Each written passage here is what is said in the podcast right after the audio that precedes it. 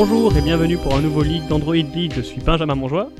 Et je suis Yannick Lemain, bonjour Alors Yannick, aujourd'hui, je pense que nous avons un nouvel invité. On a le Mario Bros d'Android.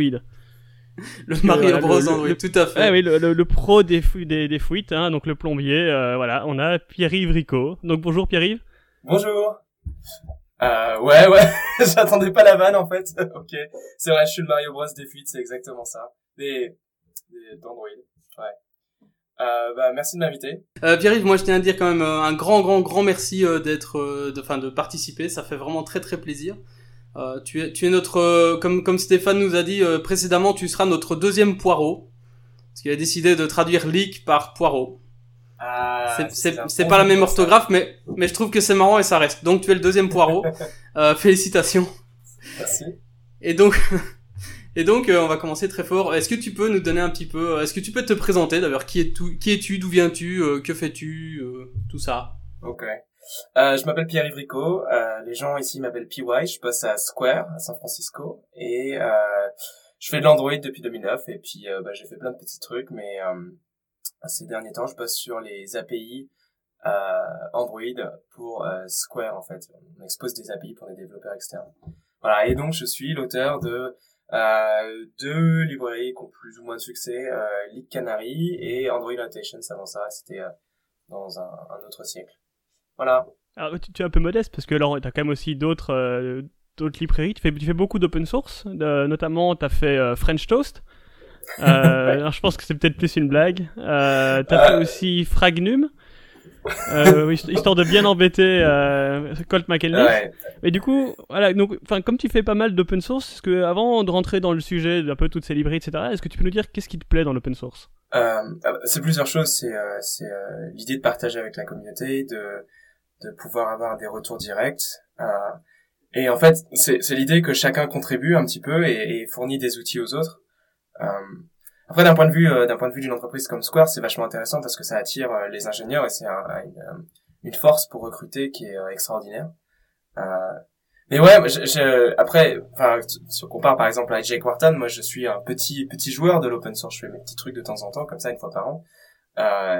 et mais c'est vrai que c'est, je sais pas, c'est sympa. Je trouve que c'est c'est bien de pouvoir bosser sur ces trucs-là, les, les contribuer, en faire bénéficier les gens et en même temps profiter en retour d'une certaine visibilité. Ah bah c'est cool. Euh, dis, moi j'ai une petite question juste euh, parce que bon, nos auditeurs ne connaissent peut-être pas Square ou en tout cas peut-être pas de la même manière. Moi je connais Square essentiellement par, euh, bah en fait les trois quarts des, dépendances que j'ai dans mes projets. euh, c'est, oui, c'est c'est soit de ça, soit de Jake Wharton. Donc euh, en, en, gros c'est Square ou Square. Donc euh, qu'est-ce qu'ils font d'autres Square? Euh, en fait, ouais, c'est vrai que c'est rigolo parce que moi, quand j'ai rejoint la boîte, c'était exactement pareil. J'ai rejoint la boîte en me disant ah ouais, euh, trop bien, euh, je vais aller dans cette boîte-là parce qu'il y a Jack et, Jesse tout ça. Euh, mais je savais pas du tout ce que faisait Square, ce qui est assez hallucinant quand, quand, on habite ici aux US parce que les gens sont fans du CEO Jack Dorsey que je connaissais pas du tout. Et donc ce qu'on fait, c'est, si je simplifie, c'est tout ce qui touche au commerce et au paiement. et on essaye de faciliter la vie pour les, les marchands, les petits business en leur construisant toute une, toute une, suite d'outils euh, pour vraiment euh, qui pour leur rendre du temps et leur permettre d'avoir des outils euh, de haute volée que normalement seules des grandes entreprises pourraient avoir mais les fournir à tout un tas de petits business. En fait, l'idée, le, le, le, produit sur lequel on a été le plus connu au départ, c'était un petit lecteur de, de cartes, euh, euh, de cartes bleues, qui lisait les bandes magnétiques et qu'on branchait dans la prise jack d'un téléphone et ça permettait, on swipe la, la carte dans le lecteur ça envoie les infos euh, sous forme audio jusqu'au téléphone. Il y a une application qui utilise le microphone pour récupérer les, les infos et ensuite effectuer un paiement. Donc ça permettait de transformer son téléphone en terminal de paiement. Et c'est comme ça que ah, ça, ça marchera plus du tout sur iPhone, ça. Ça marchera plus du tout sur ah, iPhone. Mais si, mais si, parce qu'il y a un adaptateur et puis on a, maintenant on a des lecteurs Bluetooth, donc c'est, c'est plus un souci. Ah, voilà. Mais c'est vrai que tout le monde nous pose la question, c'est là. Ah, j'ai hésité à la poser d'ailleurs. Je me suis dit, est-ce qu'on lance le troll ou pas? Yannick a pas hésité. ah bah attends, c'est trop facile, trop facile. Pas que iPhone, je crois qu'il y, y, a un téléphone qui vient de sortir. Je sais plus qui, c'est quoi, c'est un Motorola ou Moto Z, je pense. Moto Z, ouais, c'est ça, qui vient juste de sortir. Ils ont copié le concept et hop, ils l'ont shippé juste avant. Ah, c'est cool. Voilà. Et, et euh, non, j'ai demandé euh, donc Square pour tout ça, c'est que aux c'est que aux US. Est-ce que est-ce qu'il y a des plans pour venir en Europe? Ah, je peux pas en parler. J'aurais essayé. bah, du, du, coup, t'as as cité Android Annotation. Moi, c'est comme ça que je t'avais, euh, que je te connaissais, donc j'ai entendu parler de toi. Et du coup, effectivement, avant, en préparant un peu l'interview, je me suis dit bon, on va regarder un petit peu, et j'ai vu donc tu étais toujours contributeur principal, enfin le premier contributeur sur Android Annotation. Mais est-ce que euh, le projet est toujours maintenu? Est-ce que toi-même, est-ce que tu participes encore euh, à, ce projet alors Et peut-être est-ce que tu peux aussi en parler un petit peu? Ouais, euh, oui, je, je, peux carrément en parler. Euh, mais pour répondre directement, non, je contribue plus au projet. Euh, il est dans d'autres mains. Il est encore actif aujourd'hui, euh, mais on est, on est, je suis passé à autre chose en fait. Donc si, la jeunesse du projet, c'est vraiment, euh, j'ai été voir un talk en, juste avant de créer le projet sur l'annotation processing par Olivier Croisier au, Paris Jug. Euh, et j'ai trouvé ça cool. Et je m'embêtais un peu pendant la journée. Je me suis dit, ah, je ferais bien un truc avec ça, je sais pas quoi faire. Ah, bah, je fais l'Android. Bah, tiens, je vais faire un truc avec des l'Android et des, annotations. C'est vraiment démarré par, euh, pas vraiment par j'ai un besoin, je vais, je vais le corriger, mais par ça a l'air cool, j'aimerais bien inventer un truc avec ça, faire un truc euh, marrant. Et en fait, du coup, j'ai commencé à réappliquer ce que je, ce que j'avais trouvé dans GWT, des, des, annotations de clics, des trucs comme ça. Et aussi, euh, à réfléchir au fait que bah, j'aimais bien RobotJuice, mais qu'il y avait pas mal de choses qui étaient un peu trop lentes à l'époque. Ils ont commencé à essayer de répliquer des features de RobotJuice directement euh, dans, la librairie. Donc c'est une librairie qui, euh, en gros, c'est un annotation processor qui lit les annotations et qui génère du code. Euh, et euh, qui permet donc grâce à, quelques annotations magiques de simplifier beaucoup le code, euh, mais sans impact sur la performance parce que tout le code est généré plutôt qu'utilisant, il n'utilise pas la réflexion. Et j'ai, en fait, en gros, j'ai arrêté de le développer quand j'ai rejoint Square parce qu'il y avait plein d'autres choses qui m'intéressaient. Euh, et, euh, et j'ai passé le bébé à une personne qui l'a passé à une autre personne. Aujourd'hui, je crois qu'il est encore maintenu, il y a encore des releases et tout ça. On peut dire en quelque sorte que c'était un précurseur à, à Butterknife, en fait, mais même en plus complet d'ailleurs, hein. enfin en plus complet, en, plus plus multitâche, C'était, ouais, c'est vrai que en fait, si, on regarde aujourd'hui, il y a, y a énormément de librairies qui utilisent l'annotation processing et qui font un truc spécifique. Et Android Annotation, c'était un peu, euh, ça, ça faisait beaucoup des choses qu'on trouve dans ces librairies aujourd'hui. Mais je pense que justement, c'était un des soucis, c'est qu'en fait, ça faisait beaucoup de choses. C'est donc assez complexe à maintenir. Il y avait beaucoup de cas d'utilisation différents. Donc chaque nouvelle feature était de plus en plus dure. Et à l'époque, c'était un peu mes débuts dans l'open source, donc j'avais tendance à dire un peu oui à toutes les demandes de features.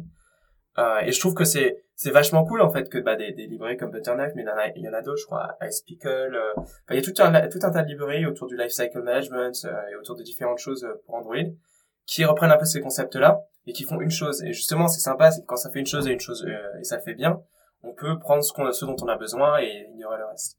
Donc aujourd'hui, moi j'aime bien cette approche de choisir vraiment juste avoir une petite. C'est vraiment une approche qu'on a pris à Square en termes d'open source et que moi j'avais pas avant et que j'ai un peu appris avec Square, c'est l'idée de non non on fait une librairie et elle fait une chose et elle la fait bien et ensuite on fait une autre librairie, etc. etc.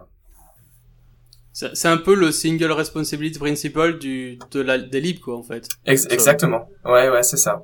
C'est ça. Si tu regardes voilà il y a Picasso c'est juste les images, euh, OK HTTP c'est la couche HTTP, Autrefit c'est euh, euh, plutôt la couche au-dessus euh, des ressources etc. OKIO c'est en dessous. Voilà, c'est ça. Et euh... oui, oui, tout à fait. Et donc voilà, donc ben, du coup, voilà, si on reprend un peu ton ton allez ton parcours effectivement, donc Android Annotation, c'était tes, débuts, tu l'as dit toi-même, donc après, donc t'as as rejoint Square. Et donc, comme Yannick le disait très bien, voilà, Square, c'est euh, c'est trois quarts des, des librairies qu'on implémente dans tous les projets. Je pense qu'il n'y a pas un seul projet que je commence sans au moins une librairie euh, de chez Square. Et euh, Square, c'est devenu un peu cette espèce de symbole de qualité. J'ai envie de dire, à l'heure actuelle, euh, les gens se regardent tous Square en disant Ah, t'as vu, les mecs là-bas, ils font du bon boulot. Alors, qu'est-ce que, que ça fait de participer justement à cette, à cette hype, à ce, à ce truc? Est-ce que, est-ce, qu'au début, ça fait beaucoup de pression Voilà, et puis, il travaille avec des gens comme Jake Wharton, Jesse Wilson, qui sont comme des gens qui sont très doués. voilà, donc tout ça, qu'est-ce que ça fait alors? C'est vrai que c'est bon. sur l'open source, ça, ça met pas mal la. Ce qu'il faut comprendre, c'est que Square, l'open source, c'est plus un, c'est un, c'est pas vraiment un, objectif, c'est juste une culture. Euh, c'est-à-dire que nous, on bosse tous sur euh, sur des projets différents qui n'ont pas grand-chose à voir avec l'open source, euh, mais c'est plus la manière dont on approche le travail. Après, ce que ça fait de bosser, euh, Jake, je bosse pas un petit peu avec lui de temps en temps, mais pas tant que ça, parce qu'on bosse sur des projets, des projets différents en fait. Euh, Jesse, c'est c'est pareil. Euh, moi, je bosse beaucoup avec quelqu'un qui s'appelle Ray Ryan, qui est assez, qui est derrière Mortar, la librairie Mortar. Euh, pas mal avec Logan Johnson qui a fait plutôt Flow, euh, aussi avec Dimitris qui a fait Picasso.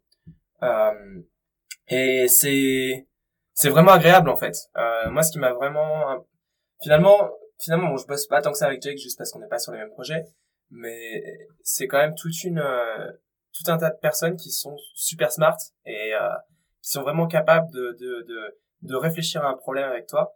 Et c'est vraiment moi ce qui m'a, la raison pour laquelle j'ai rejoint Square et ce qui m'a vraiment fait rester aussi, c'était que euh, euh, c'est cette idée que je peux bosser avec des gens qui sont euh, meilleurs que moi, plus intelligents et qui sont en permanence en train de me challenger. Et quand j'ai un problème, je vais les voir et, et on est capable de vraiment discuter. C'est une chose que euh, quand je bossais en France, j'avais jamais trouvé un endroit où au boulot, j'avais ces gens-là qui étaient à fond, super passionnés et qui vraiment allaient creuser plus profond. C'est vraiment un des trucs que j'ai appris. C'est je me suis beaucoup amélioré sur sur Android dans ma première année à, Square parce que dès qu'il y avait un crash, dès qu'il y avait un truc, euh, je prenais le temps et j'allais regarder dans le code source Android et j'allais creuser, creuser, creuser. Et d'un seul coup, je ressortais de là en ayant fixé le problème, mais aussi en ayant une meilleure compréhension d'Android.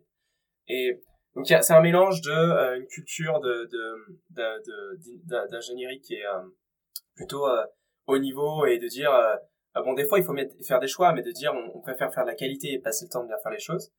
Et le fait de bosser avec des mecs qui sont qui sont bah, voilà super bons et qui sont vraiment capables de de, de, de, bosser avec toi sur un problème. Je me souviens, les Canaries, avant de le réaliser, en, réalité, euh, je l'ai construit dans la code base euh, de Square Register, une de nos applis.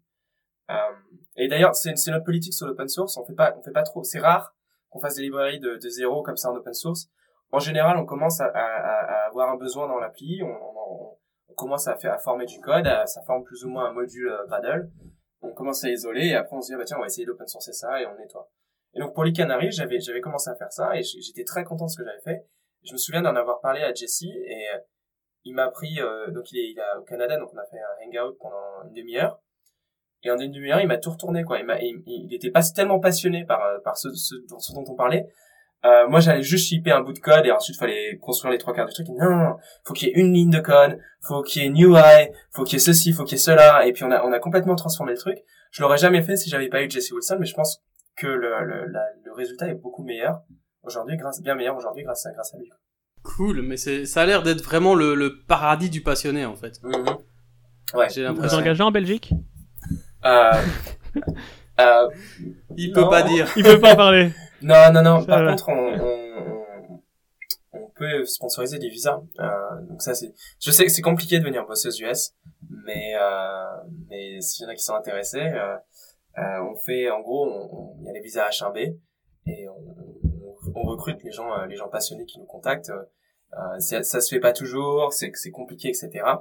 Mais moi, c'est comme ça que je suis venu. Hein. À la base, j'étais en France et voilà. Alors là, pour les auditeurs, postulez avec le code Android League Podcast. Vous n'avez pas, pas plus de chances d'être embauché, mais ça nous fait de la pub.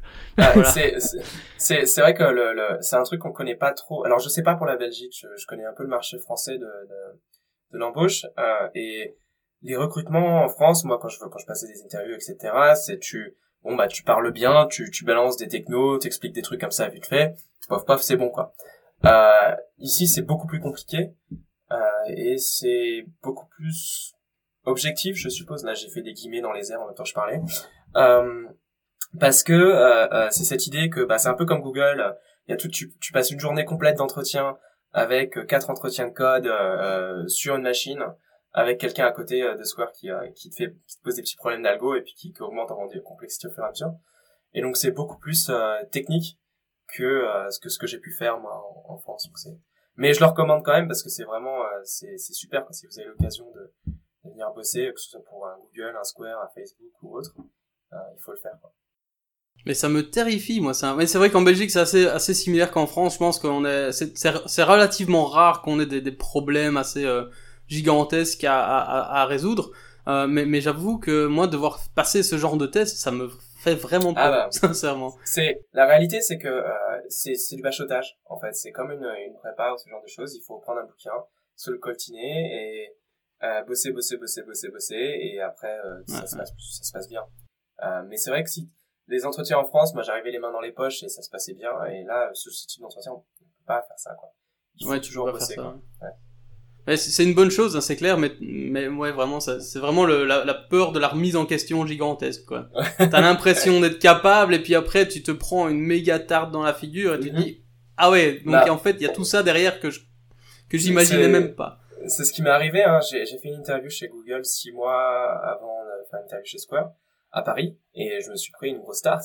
Et c'est un peu là que j'ai réalisé qu'en fait il fallait que je bosse. Et voilà, six mois après ça allait mieux. Mais ça c'est un super conseil en tout cas pour tout le monde qui, qui est intéressé. Bossez les gars et Mhm. soyez intéressés, soyez soyez motivés. Ouais. Je crois que c'est déjà une grosse partie du de, de l'interview quelque part de montrer que t'es tellement t'es tellement intéressé par le job que tu t'es vraiment investi avant. Enfin t'es Ouais. pas arrivé les mains dans les poches quoi. Tu t'es vraiment En fait, investi. T'as dit j'ai vraiment préparé le truc. C'est ça. Même un mec super intelligent, s'il arrive et qu'il est pas, euh, euh, enfin il faut, il faut voilà, il faut montrer qu'on a préparé l'inter- l'interview quoi. Bossant, J'avais, des- des euh. J'avais déjà eu donc ce, cette information-là. On m'avait dit voilà, il existe des, sûrement des, des sites et ce genre de choses qui, qui, Mhm. qui préparent un peu et qui expliquent les trucs à revoir, notamment voilà, on va dire euh, euh, implémente-moi un tri à bulle ou euh, un tri par insertion et ce genre de choses. Et en fait, il faut pas euh, Enfin, c'est des- des trucs de base en fait, et que parfois on, on réfléchit pas, on se dit ouais, je dois faire un tri, on fait le premier tri qui nous passe par la tête sans se dire ah j'ai fait un tri par insertion ou un tri à bulle ou un truc, un truc, un truc, Ouais. cela. Et en fait, le problème c'est que ils veulent être sûrs que voilà, t'es les bases, on te dit fais ça, et le truc c'est que voilà, tu dois pas, euh, tu dois prouver voilà que t'as que t'as les bases, que tu comprends les trucs En vraiment fait- fondamentaux, et après prouver ta, ta valeur. Est-ce que c'est correct ou pas? Ouais, en fait, c'est pas, pour moi, c'est pas tout à fait ça. En fait, l'idée, c'est, assez simple. L'idée, c'est que on cherche des gens qui sont capables de résoudre des problèmes.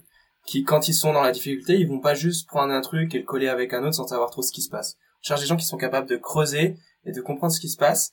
Et n'importe quel type de problème, ils sont capables de le résoudre. Et ensuite, le- le second, le problème, c'est que c'est pas facile d'évaluer sur la capacité à résoudre des problèmes. Euh, c'est assez abstrait comme notion. Donc la décision qui a été prise, c'est on va se concentrer sur euh, l'algorithmie. On va dire bah désolé les mecs, euh, tout le monde doit bosser l'algo, c'est comme ça. Euh, et ensuite, euh, une fois que tu as acquis ces bases d'algo, la, la partie vraiment intéressante de l'interview, c'est ok, tout le monde connaît les bases d'algo, comment tu résous des problèmes? Et il s'agit jamais de dire bah est-ce que tu connais tel algo magique, est-ce que tu connais, euh, on, on touche un peu à la complexité tout ça, mais pas vraiment. Mais c'est plus euh, une fois que tu connais, tu sais comment une HMAP est implémentée, euh, les lists, linked lists, les arbres euh, et les graphes, en gros, t'as couvert à peu près tout le sujet. Et ensuite, on te présente un problème qui est euh, plus ou moins unique. Et là, tu dis, ah bah oui, tiens, bah attends, ça, ça pourrait sûrement être résolu avec un graphe, et peut-être que chaque nœud, bah, en fait, il y a une map, et donc voilà, et tu commences à réfléchir à ça. Et là, tu réutilises tous ces concepts. Euh, et ce qu'on cherche vraiment, c'est, en fait, derrière, c'est un peu bizarre parce que je, je, je, sais qu'un des arguments qu'on avance contre ça, c'est, bah oui, mais dans la vie de tous les jours, tu te sers jamais de ces algos. Et c'est plus ou moins vrai, même si par exemple pour les canaries, je me suis retrouvé à faire des graphes et des trucs comme ça, euh, euh, le truc, euh, voilà, donc ça, ça aide. Hein. Euh, c'est plus ou moins vrai, mais par contre, c'est pas, c'est pas le principe. Le principe, c'est vraiment de voir comment tu résous des problèmes et comment tu interagis avec quelqu'un quand tu es en train de résoudre des problèmes. Et euh, si jamais t'as été bloqué, ben, file un petit coup de main, comment tu prends les, les, les indices, etc. Bah, Dagger aussi, je suppose qu'il y a eu de ça un peu. Ouais, bah oui, bah c'est le nom, le nom Dagger, ça, ça euh, les trois premières lettres c'est DAG, c'est un DAG, euh, Directly Acyclic Graph, euh, qui est, euh, je sais plus comment on dit en français d'ailleurs, euh, est-ce que un graphe euh, acyclique direct, Directement acyclique. ouais. Direct acyclique, Euh, ça. C'est-à-dire, euh, Un DAG, quoi. c'est- Voilà, en gros un DAG c'est euh, vous partez d'une racine et on descend dans, dans, dans le graphe et c'est comme un arbre sauf que de temps en temps il y a des nœuds qui se rejoignent et qui repartent, mais il n'y a jamais de boucle en arrière. Voilà, donc il y- avait un peu de ça aussi. Dans... Mais c'est pas surprenant. Mais donc finalement, oui, c'est vrai qu'on on c'est pas le truc dont on sert tous les jours, mais c'est vrai que ça revient et ça revient et c'est bien de savoir comment ça marche et euh, c'est bien d'aller un peu plus loin, quoi. C'est bien de, de creuser un tout petit peu plus que juste ce qu'on a devant son nez en règle générale. J'ai envie de dire. En parlant de creuser, chouette, en on cas. peut-être creuser un petit peu le sujet euh, de, de, de l'épisode, puisque sinon, euh, comme on disait, on, on va va partir dans tous les sens. C'est c'est un peu notre, notre marque de fabrique, hein, donc... Euh, Ça mais alors parfois, voilà, on va essayer de recadrer un petit peu. Donc, alors, commence euh, fort. puisque t'es euh, Mario Bros d'Android, est-ce que tu pourrais nous donner un petit peu euh, une explication sur qu'est-ce que c'est une fuite mémoire? Ah, pour, pour les gens qui ne savent pas. Voilà. C'est une très bonne question. Déjà, il y a plus ou moins plusieurs définitions. Euh, pour les gens qui ont un background en, C, en système, euh, une fuite mémoire, ça va être euh, un endroit qui a pas été, qui a pas été finalement un endroit de la mémoire qui a pas été réalisé et qu'on peut plus accéder, auquel on peut plus accéder. Euh, sur, dans le monde Java, c'est un peu différent. En fait, quand on parle de fuite mémoire, on parle plus de, de euh, comment dire, de fuite de référence. Euh, et c'est l'idée que il y a des objets dont on n'a plus vraiment besoin dans l'application, on sert plus, euh, mais ils vont pas pouvoir être garbage collectés parce que il y a d'autres objets qui gardent des références vers ces objets. Euh, et donc l'exemple typique d'Android, c'est bon, bah, une activité, elle a euh, onCreate et onDestroy. Euh, après on destroy, l'activité elle fait plus rien, mais elle garde quand même des références vers euh, sa vue, sa hiérarchie de vue, euh, qui contiennent des bitmaps et tout un tas de choses. Donc finalement, l'activité maintient en mémoire tout un tas de choses et finalement pas mal de, de mémoire parce que tous ces bitmaps ils coûtent cher, etc. Et euh, si bah, je mets mon activité dans un champ statique, alors cette activité va jamais être euh, euh, garbage collectée, nettoyée, et donc là j'ai une fuite mémoire. Et alors après il y a une petite comment dire il y a aussi des précisions à faire sur une fuite mémoire, c'est pas forcément pour toujours. C'est-à-dire qu'il y a des gens qui disent ah ouais mais si à un moment tu arrives à nettoyer cette référence, alors c'est bon, c'est pas une fuite mémoire. Et pour moi, la fuite mémoire c'est à partir du moment où un truc euh, n'est n'est plus euh, nécessaire, mais que pour une certaine période de temps, qui peut être infinie, pour une certaine période de temps, elle est gardée en mémoire parce qu'il y a des références qui l'empêchent d'être garbage collecté, alors c'est une fuite mémoire. D'accord. Oui, mais c'est une c'est une vraie bonne distinction. C'est vrai que tu pourrais avoir besoin de ce de ce bout de mémoire à ce moment-là, même s'il va se libérer un jour. Tu peux en avoir besoin là tout de suite, et si t'en as besoin là tout de suite, bah tu te retrouves un petit peu dans. C'est exactement ça. Ouais. surtout, surtout sur des systèmes comme Android, effectivement, la mémoire est quand même très très euh, rare et donc euh, dans, un appel exemple j'avais eu une fuite mémoire sur une activité avec euh, un, Google Maps dedans et le problème bah, c'est que même si la fuite mémoire durait je pense deux secondes maximum parce que c'était un timeout en fait que, que j'avais j'avais mal géré bah le fait que si on prenait le téléphone et qu'on le retournait une fois qu'on le retournait une deuxième fois bah ça crachait out of memory tout de suite parce que bah c'était même si c'était que deux secondes en fait mais sur les deux secondes on avait le temps de retourner le téléphone donc voilà, comme tu dis, effectivement, une fuite mémoire, même si elle n'est pas, euh, pas infinie, ça reste une fuite mémoire. Euh, du, coup, par rapport à ça, est-ce que, en fait, donc, League Canary, quel, a été euh, le temps estimé pour une fuite mémoire Alors, comment est-ce que tu, comment est-ce que estimes en fait un peu ça? Oh, alors là, c'est complètement doigt mouillé. Hein. Euh, c'est jolie expression. non mais c'est vrai. en réalité, donc, le principe de les canaries, c'est qu'on garde une, une référence, euh, une weak reference, une référence faible vers les objets qu'on traque, en l'occurrence les activités. Euh, ensuite, on, fait ça à partir du moment où elles ont été destroyed. Dans un destroy, en gros, on dit, bah, je vais garder une référence vers l'activité, mais une weak reference. Et le principe de la weak reference, c'est que euh, elle va garder la référence uniquement si euh, il y a d'autres références fortes vers cette activité. Donc, grâce à ça, euh, ça nous permet ensuite d'attendre un petit peu et de regarder la weak reference. Et si elle est nettoyée, si elle a plus de référence vers l'activité, ça veut dire qu'il y avait plus rien et que le garbage collector est passé. Mais si elle a toujours une référence vers l'activité, soit ça veut dire qu'il y a un leak, soit il n'y a pas de leak, mais c'est juste que le garbage collector avait la flemme. Euh, donc on est passé aujourd'hui. Non mais c'est vrai, c'est c'est il y a pas de vrai. donc euh... c'est assez comique de dire ouais le, le garbage ouais, il en avait marre, toi, enfin il, il, il, euh, regardait la télé puis il avait autre chose à foutre que, que de faire son boulot. Faire, voilà c'est ça. Donc c'est pour ça que dans, dans, les Canaries en fait il y a plusieurs choses. Euh, la première chose c'est qu'on attend 5 secondes. Euh, encore une fois ça c'est complètement doigt mouillé, c'est ça avait l'air d'être une bonne valeur. C'est configurable hein, par ailleurs, mais c'est vrai que c'était un peu je sais pas je sais pas du tout. Euh, et l'autre chose, c'est que euh, une fois qu'on a détecté qu'une weak reference n'a pas été nettoyée, on fait un appel à system.gc et euh, ainsi qu'au finalizer, qui sont voilà, qui sont des choses qui sont pas forcément considérées comme affaires de manière générale. Il faut pas appeler system.gc dans votre code en se disant que ça va résoudre vos problèmes de mémoire. Euh, mais en l'occurrence, on essaye de donner un petit coup de, de démarrage au, GC pour qu'il fasse son boulot. Euh, je crois qu'il y a même un thread.sleep pour euh, attendre un petit peu qu'il fasse son boulot. Ensuite, on essaye d'appeler les finalizers. Euh, et en gros, c'est l'idée que ben ça devrait kicker le GC et ensuite on vérifier si la référence est toujours là. Il y a toujours une chance que ce soit pas vraiment un leak et c'est juste que le GC a la flemme, mais c'est quand même moins, il y a moins de chance quand même. Et donc du coup, à partir de ce moment-là, on fait un heap dump, c'est-à-dire finalement une copie de la mémoire. On le met dans un fichier et on va lire ce fichier pour analyser la mémoire et trouver comprendre euh, pourquoi l'objet n'était pas euh, garbage collecté. Je sais plus si j'ai répondu à ta question là, j'ai beaucoup parlé. Ouais ouais, bah c'est en fait tu as répondu à la question et les suivantes hein, plus ou moins. euh, bah, du coup alors attends, j'essaye de reprendre un petit peu le fil de ma pensée. Euh, Ouais, donc voilà, tu, tu, il me semble que tu disais voilà que bah, Click Canary avait été créé à la base dans, le code source euh, de, de, bah, de register et puis qu'ensuite ça avait été sorti. Est-ce que, est-ce que, est-ce qu'à la base c'était créé en se disant, bah, je fais un peu de la R&D ou euh, donc recherche et développement. Est-ce que, est-ce que j'essaye de, de tirer, enfin, d'améliorer l'application ou est-ce que c'était vraiment d'un besoin? Ah, c'était, ouais, non, c'était vraiment un besoin en fait. Euh, c'était, c'est assez rigolo parce que euh, en gros, ce qui s'est passé, c'est qu'un jour, on, on, s'est réveillé, on avait plein d'out of memory error. Euh, et euh, je sais plus, c'était, on a eu une ou deux releases comme ça où en gros, en gros sur chaque release, on traque le nombre de crash et on avait commencé à fixer vraiment beaucoup de crash. Et notre top crasher, c'était out of memory error. Donc on commençait à regarder ça. Et ça arrivait toujours au même endroit sur euh, la, page de signature où l'écran de signature où tu signes avec ton doigt. Donc c'est un gros bitmap. Et donc on a commencé à dire ah bah faut qu'on optimise le bitmap, qu'on réduise le nombre de, euh, l'impact euh, mémoire du, du, bitmap, etc. Et puis ça m'a pris un, un peu, on a fait des releases comme ça, ça changeait rien, ça corrigeait pas vraiment le problème. Et ça j'ai mis du temps à réaliser, non mais en fait le problème c'est qu'on a des fuites de mémoire. Et donc là, bah moi j'avais utilisé euh, qui est un outil Eclipse pour faire un heap dump à la main et analyser. Mais si tu fais ça à n'importe quel moment, bah tu trouves rien. Donc la première étape ça a été de mettre en place ce petit mécanisme en dev qui permettait de, de, de, de suivre les activités et de d'envoyer une notification en disant cette activité n'a pas été garbage collectée.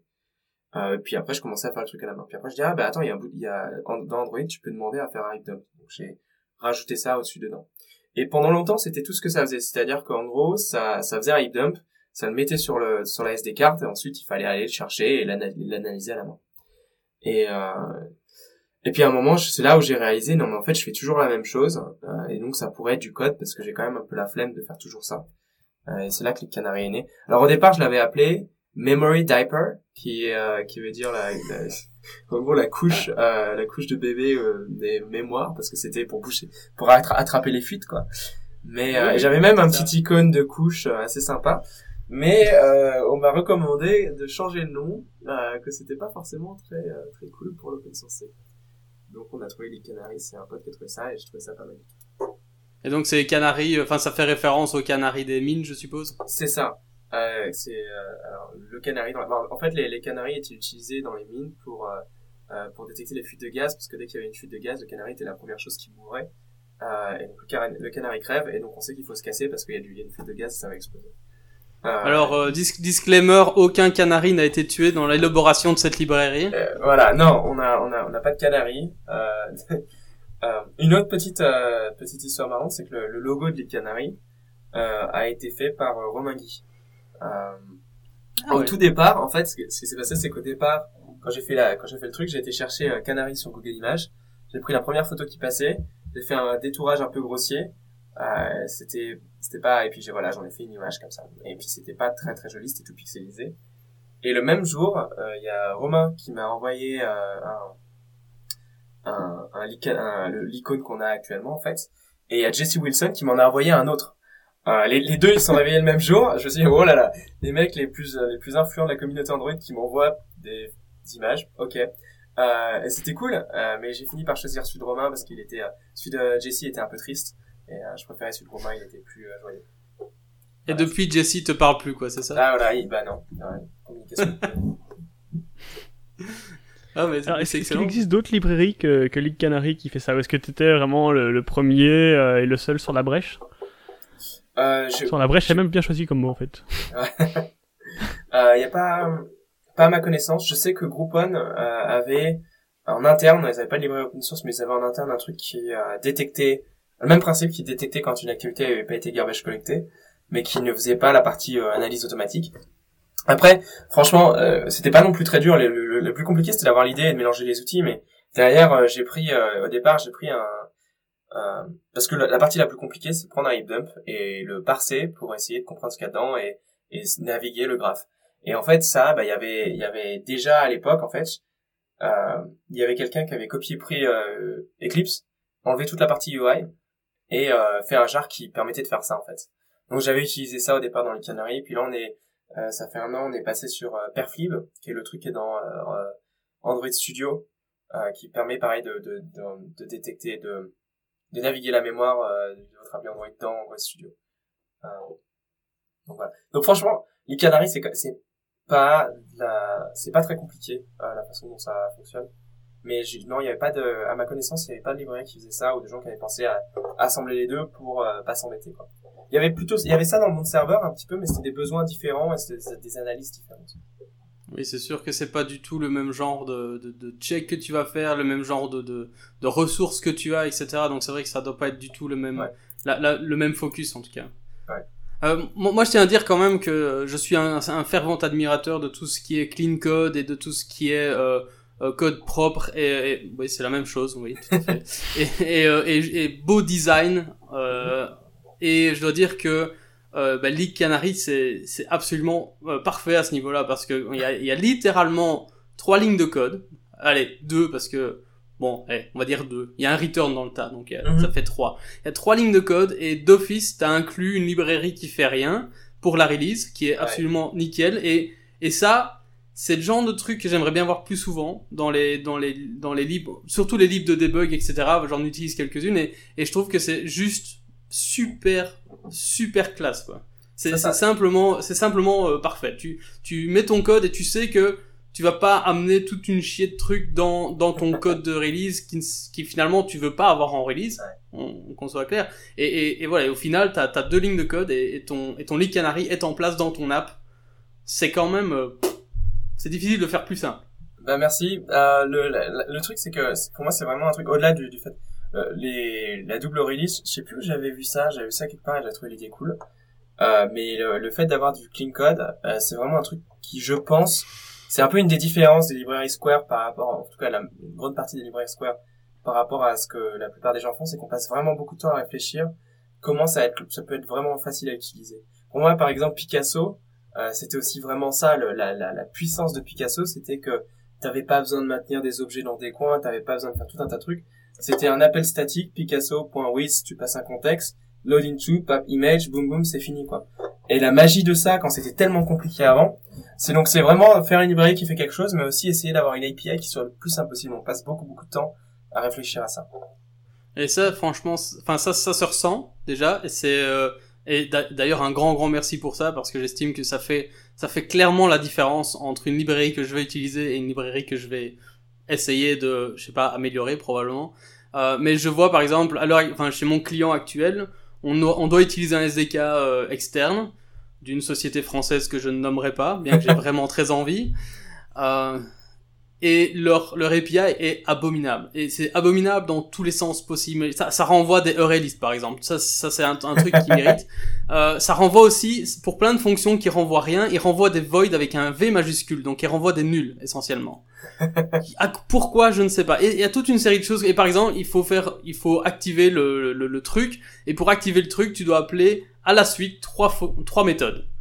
Pourquoi est-ce qu'ils l'ont pas concaténé en une seule, je ne sais pas. Donc Enfin, il y a toute une série de choses comme ça qui, au bout d'un moment, c'est juste super énervant et, et, euh, et, ça rend ton code à toi dégueulasse, alors que ils auraient pu faire le travail en amont. Et, et quand moi j'utilise une librairie Square, euh, c'est jamais le cas. C'est toujours c'est toujours relativement euh, self-explanatory. C'est comme ça qu'on dit en français. Si mhm. si. Euh, c'est extrêmement simple. Euh, c'est extrêmement simple à utiliser. C'est extrêmement simple à comprendre. Et et, et, en plus de ça, le bonus, c'est que c'est très modulaire souvent, et donc il y a toujours moyen de faire euh, vraiment beaucoup sans, sans le savoir. Je prends OK HTTP, qui est une de mes, mes, mes, mes, euh, mes librairies préférées. Bah, tu veux rajouter du login dans, euh, dans, euh, dans ta couche réseau, bah c'est une ligne de code. C'est magique. Ça, c'est génial. Ouais, euh, je, je, je, suis assez d'accord. Il y a, y a, un truc qui en fait qui est important, c'est que, enfin moi la façon, la façon dont j'approche ça, c'est que c'est très compliqué de faire la bonne API du premier coup. Euh, en réalité, tant que tu as besoin d'utiliser une API pour savoir ce qui va et ce qui va pas avec. Donc quand on quand on fait ce genre de choses, ce qu'on fait en fait, c'est qu'on commence à écrire un truc qui est pas bien. Euh, et on itère beaucoup dessus, on continue de réfléchir, ah, mais là, attends, là, il y a une ligne de trop, là, on peut faire ça, là, on peut faire plus simple. Et donc, c'est vraiment cette itération qui est, un, on réfléchit, bon, bah, on va faire une librairie qui est utile, donc on bosse là-dessus. Ok, on a fini. Ouais, mais on ship pas. Parce que maintenant, on va réfléchir à tout ce qu'on peut simplifier pour vraiment la rendre... Euh, tu vois, la, librairie que tu utilises chez ton client, je pense que ça veut pas dire qu'elle est mauvaise, mais il pourrait juste faire une itération de plus et enlever un paquet de méthodes, simplifier des choses. Et après, il y a vraiment cette idée que bah c'est du ouais c'est du clean code, c'est l'idée d'isoler des composants euh, qui font des choses spécifiques, proposer une API super clean avec très peu de choses pour démarrer, mais avec la possibilité sinon de passer à côté et d'utiliser directement les composants et les configurer, comme tu veux et donc d'avoir un peu cette, cette flexibilité quand tu veux aller dans des choses très avancées, mais la capacité à démarrer vraiment en, deux secondes. Euh, ça pour moi c'est hyper important. Mais ça, je, je, pense que tu as raison, hein. je pense que... Mais c'est le cas de beaucoup de librairies, ils pourraient juste faire une itération supplémentaire ou prendre un petit peu plus de temps pour réfléchir à tous ces problèmes-là, mais le, le gros problème souvent, c'est que euh, bah, c'est difficile de mettre un prix là-dessus. hein. Donc Ouais. euh, ça, ça, ça prend du temps, donc ça coûte des sous, et donc non, on va pas le faire parce que parce que ça nous rapporte pas suffisamment. Et, et j'aime, j'ai tendance à pas aimer cette cette approche-là parce que c'est comme ça souvent qu'on a des espèces de gros monolithes dégueulasses et euh, et très difficile à maintenir finalement. Et, et bon, voilà, c'est donc du coup, bah voilà, on a à côté de ça, on a des bonnes librairies bien foutues et Square et pas seulement Square, hein, pour être tout à fait euh, franc, il y, a- y aussi plein d'autres librairies qui existent qui sont très très très bien faites. Et, et, et voilà, ces librairies-là, c'est un plaisir à utiliser, c'est un plaisir à, à, à découvrir parce que il y a, il y a toujours un, un petit peu des trucs cachés. Bon, sauf League Canary, enfin si si, League Canary, on découvre aussi de temps en temps quand il y a un petit une petite notification qui s'affiche et qui dit ah non non, celle-là je veux pas la voir. ça, ça veut dire que j'ai une, mémo- une fuite de mémoire. Non, ça, ça, ça va pas. Mais, mais tu découvres aussi des trucs. Genre, la première fois que j'ai vu, en fait, la, la toute première fois que j'ai utilisé euh, la League Canary, je savais pas, j'avais pas compris qu'il y avait une interface qui te montrait euh, tout, tout le- l'espèce de, de graphe là, de de- d'où vient ton, ton truc. Et, et donc, du coup, quand j'ai vu ce truc, j'ai dit, mais, mais c'est un, c'est un virus ou quoi? C'est quoi ce truc? Et, et puis, et puis après, je regarde, j'ai, ah oui, carrément, quoi, quand même. Et ça, c'est, c'est, Ouais. une, bonne surprise, quelque part. Ah ouais. C'est, Ouais. Waouh. Waouh. Juste waouh. Donc ouais, ça fait plaisir de voir ce genre de truc, ce, ce, ce genre de, sur, de bonnes surprises, comparé à d'autres qui, elles, euh, s'arrêtent trop tôt et devraient peut-être aller encore un, un petit peu plus loin et, et faire un cran mieux. Donc je dis un des plus beaux compliments qu'on vous ait fait, c'est en fait le fait que tout le monde vous copie. Si on prend euh, Picasso, donc qui était un des premiers à avoir utilisé ce principe de builder pour, euh, pour Ouais. changer les images, en fait il a été copié par la suite, notamment je pense à Glide qui, qui, qui, qui Mhm. prend le même principe. Alors je sais pas si vous ont copié, hein, peut-être qu'ils étaient en parallèle euh, à train de le faire, mais en tout cas Picasso était le, le premier euh, à ma connaissance. Euh, et c'est c'est pas, c'est pas la seule librairie qui, qui a copié ce que Square fait, donc c'est quand même, je pense que c'est déjà une preuve justement de... Ouais. Et je trouve que c'est plutôt une bonne chose. La façon dont je, dont je regarde ces choses-là, c'est parce que euh, bon bah les gens copient des patterns, mais c'est plutôt une bonne chose. quoi. Si si on peut aider les gens à faire euh, à, à transformer la manière dont ils codent et à, et à trouver des bonnes idées et à les ré- réutiliser, c'est-à-dire que toute la communauté en, en bénéficie. Donc pour moi, euh, pour moi c'est super qu'il y ait Glide. Euh, euh, voilà, je, je, je continue d'utiliser Picasso, mais euh, et euh, ça me le, le machin point oui, il y a- il y a Fabric aussi qui fait ça. Bon alors Fabric c'est un c'est pas vraiment open source, plus ou moins. Euh, et puis on pourrait discuter sur est-ce que le pattern qu'ils ont utilisé est idéal ou pas pour ça. Mais c'est rigolo quoi. Il y a eu Picasso qui a fait Picasso.wis et d'un seul coup tout le monde fait machin.wis. Euh, alors des fois c'est c'est c'est vraiment bien, des fois tu te demandes si, c'est juste parce que c'est cool. Euh, mais euh, mais dans l'ensemble je trouve que euh, c'est justement ça qui est intéressant, c'est quand la communauté, quand quelqu'un fait quelque chose et qu'on reprend l'idée et qu'on la fait un peu différemment, etc.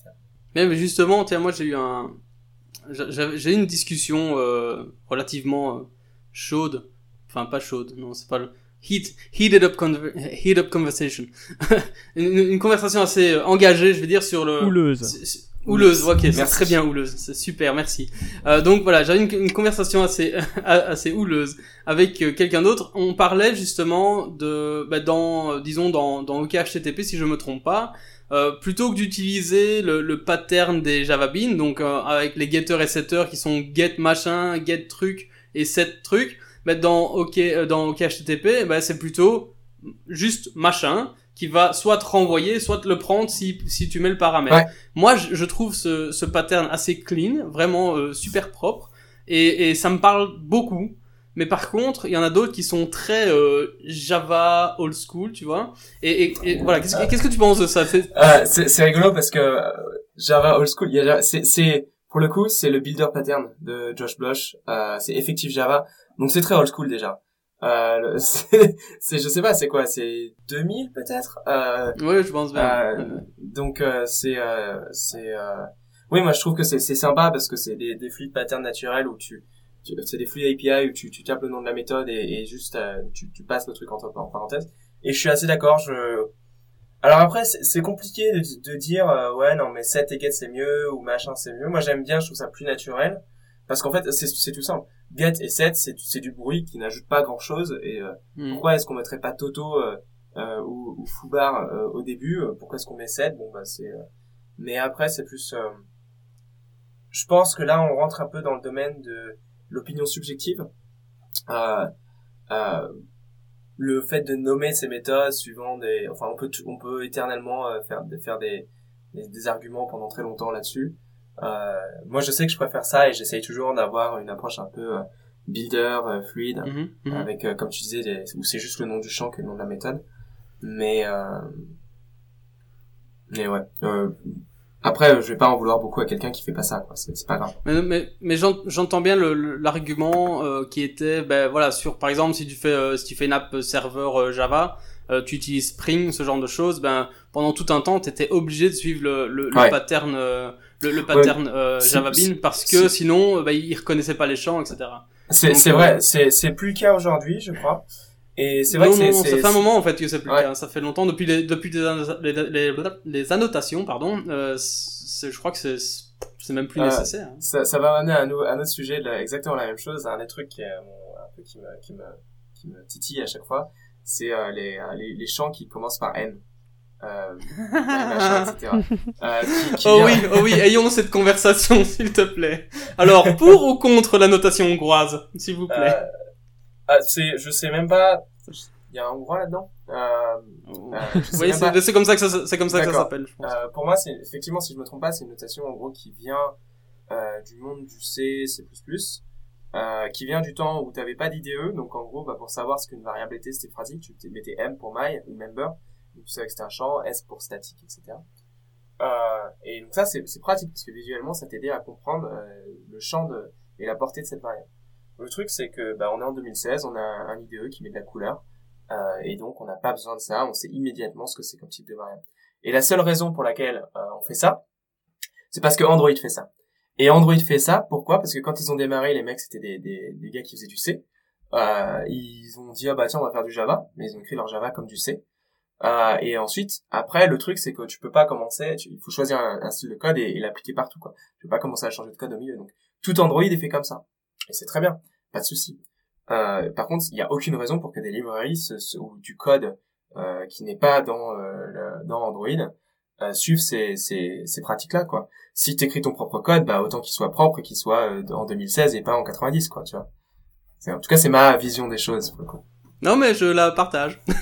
Pour la petite, pour la petite histoire, on a eu une petite, on a, on s'est un petit peu, euh, on s'est, on s'est un petit peu, euh, pas vraiment tapé sur la gueule, mais presque dans un épisode précédent, Benjamin et moi, parce que Benjamin aime bien la notation euh, comme ça. Voilà, mais en fait, je te, je te renvoie à l'épisode 2. Euh, D'accord. du coup, euh, du, du Bah, podcast. je vais l'écouter. En fait, le truc, c'est que je, je vais pas revenir dans les détails, mais euh, personnellement, moi, ne me dérange pas, en fait. Je, je, je, je comprends que, que, qu'elle soit pas forcément utile, mais je trouve qu'elle a son utilité parfois et que pour certains euh, raccourcis dans l'IDE, parce que voilà, si, si je lui dis dans mon IDE que je veux que ça commence par un M, euh, quand je fais Alt Enter, il va d'office créer un fil sans me faire un local en premier, genre de choses.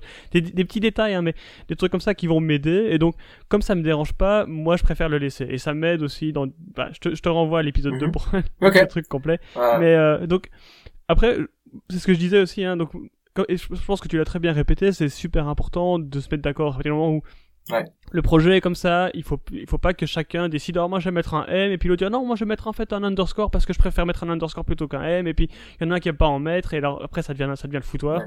Donc effectivement, c'était, je pense, la conclusion d'ailleurs qu'on, à laquelle on était déjà arrivé la Oui, première tout à fois, fait, c'était ça. hein. si, si l'équipe en tant que telle s'est mise d'accord, c'est ça Ouais. qui prime. Et, Ouais. euh, et voilà. Donc, euh, donc voilà. Euh, maintenant, peut-être pour reprendre un petit peu le, le, le fil de la discussion par rapport à, à League Canary. Donc voilà, c'est open source et on parlait justement de, de l'open source. Est-ce que euh, il y a des trucs sur lesquels les gens pourraient contribuer? Donc voilà, si de, de, allez, du sommet de ta tête pour traduire littéralement parce que je ne trouve pas. euh, je veux dire voilà, comme ça de, de, but, euh, de, de bout en blanc, ça y est. Ouais. Euh, tu, tu, tu voulais euh, dire voilà sur quoi les gens pourraient éventuellement contribuer à League Canary? Euh, Il y a effectivement il y a beaucoup de choses sur lesquelles. Déjà, euh, on a un label sur les issues euh, où on met euh, genre euh, help wanted. Donc ça, c'est typiquement le genre de truc où bah t'y vas et on a tout un tas de choses où on va sûrement les faire un jour, mais mais on, où on a où on va pas les faire parce qu'on n'a pas trop le temps et on se dit on aimerait bien que quelqu'un le fasse. Donc j'en ai j'en ai un, un- quelques-unes comme ça. La plupart du temps, je dirais sur il y a tout un tas de petites features où euh, c'est, c'est, ce serait super cool que des gens viennent faire des, pull requests. Euh, Il y en a des plus grosses où euh, il faudrait, ça ferait plaisir d'avoir des contributions. mais il y a un certain coup de montée en, en, en, puissance. Je pense à, par exemple à résoudre le problème des out of memory. Un des plus gros problèmes de Leak aujourd'hui, c'est que euh, quand on essaye de parser le heap dump, euh, les, en fait avec Android M et ensuite euh, Android N, la taille des heap dump a beaucoup augmenté, énormément. Euh, c'est passé de quelques mégas à 60 mégas, 100 mégas. Euh, et en fait, ouais. Et donc le problème avec ça, c'est que bah, quand on essaye de, en fait, les, les parseurs de heap dump qu'on utilise ont été conçus pour des serveurs euh, où la mémoire est plus ou moins, enfin, ou pour des machines desktop où la mémoire est plus ou moins gratuite et illimitée. Et donc, il, il, charge tout le heap dump en mémoire au moment de le lire. Et donc ça, ça crée des, euh, ça crée des soucis parce que sur Android, le process, euh, même si on utilise un process séparé, il a quand même pas tant de mémoire que ça. Et donc ça pète euh, en out of memory. C'est un des plus gros problèmes aujourd'hui sur les canaries.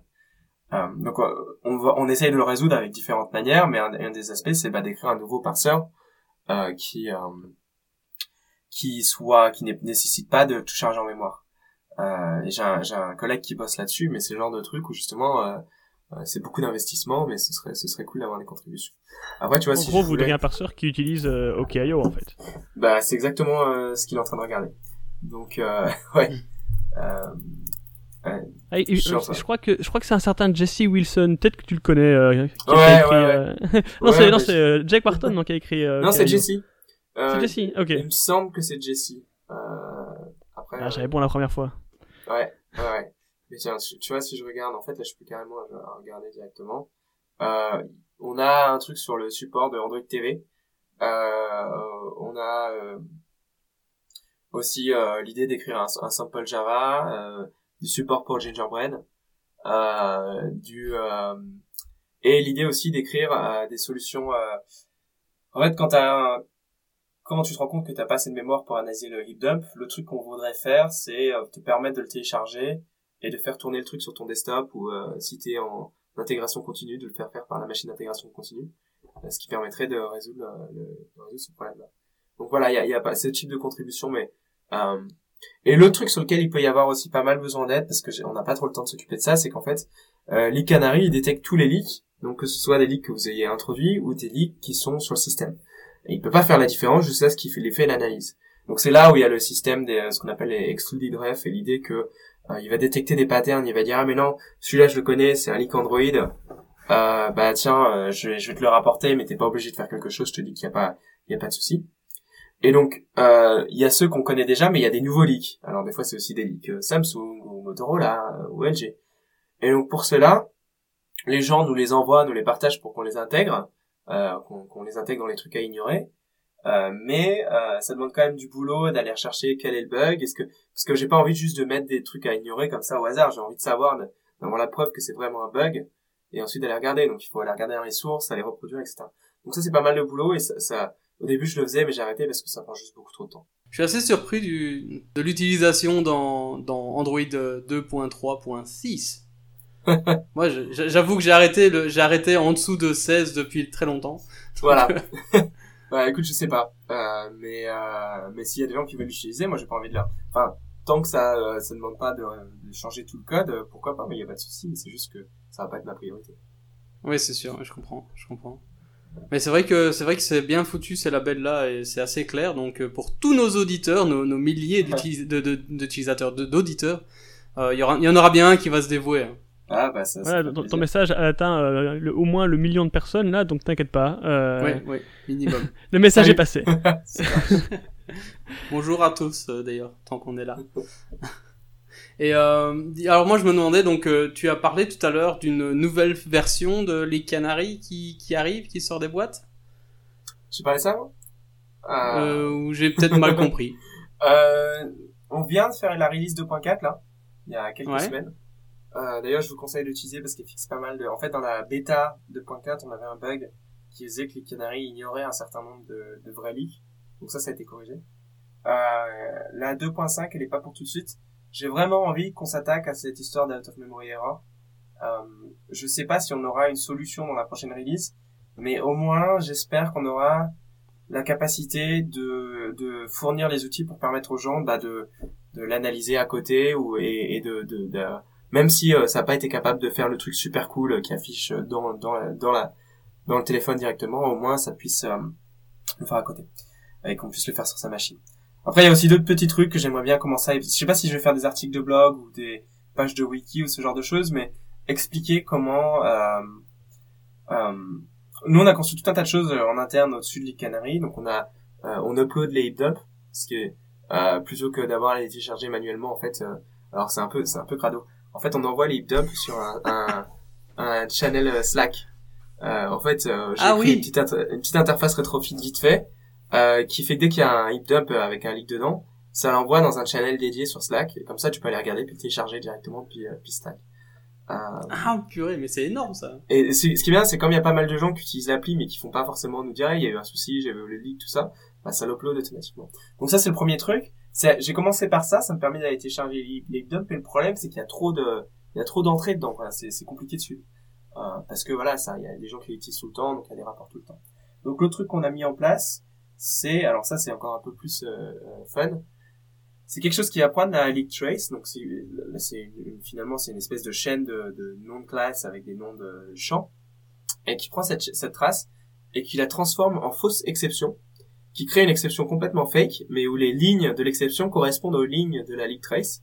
Et après ça upload ça sur notre crash euh, report dans un projet dédié. Donc nous là on utilise Bugsnag mais on pourrait le faire avec Crashlytics et l'avantage, c'est que derrière, euh, c'est groupé ensemble. Et donc ensuite, je vais sur ce site-là, je regarde tous les pseudo-crash, qui sont en fait des leaks, et je vois, bah tiens, il y en a euh, 20 de celui-là, euh, 2 de celui-là, donc je vais regarder celui où il y en a 20, et je vois comme ça euh, quand, quand est-ce que, quels sont les leaks les plus courants.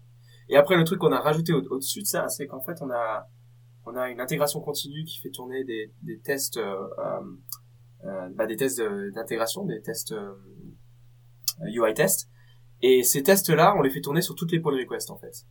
Et ce qu'on a rajouté, on a rajouté leak canary là-dedans. Et donc s'il y a un UI test qui euh, détecte un leak, euh, bah, le UI test plante et la pierre est, rouge. Et donc en fait, en gros, l'idée c'est que ça permet euh, de d'éviter que des leaks soient introduits euh, carrément au niveau des pull requests. Donc c'est assez cool. Ah ouais. Ah ça va loin quand même. Hein. Bah je, serais très intéressé par des articles là-dessus. Donc si t'en fais, euh, je, serais le premier à les lire. Euh. Ouais, ouais, bah, quand j'aurai le temps. ça, ça, peut être un bout de podcast aussi, hein. ouais, bah, bah là, je, vous ai je, rien, je vous ai donné tous les outils pour le faire. Hein, il suffit d'essayer. C'est pas compliqué. Ah. Mais clair, clairement, en tout cas, oui, je vais, je vais certainement passer du temps là-dessus, un petit peu. Et là, maintenant qu'on parle de ton, euh, de, des articles que tu écris. Tu en as sorti un récemment là, qui, qui s'est fait remarquer, notamment aussi bah, par euh, les gars de chez Fragmented, sur euh, le fait que vous, vous, aviez tendance à avoir des subscriptions qui se faisaient dans le fine, donc dans le euh, donc à la fin, la fin de l'inflation. Ouais. Voilà, finish template, merci, je ne retrouve plus, j'avais Finder en tête, je crois. Quoi.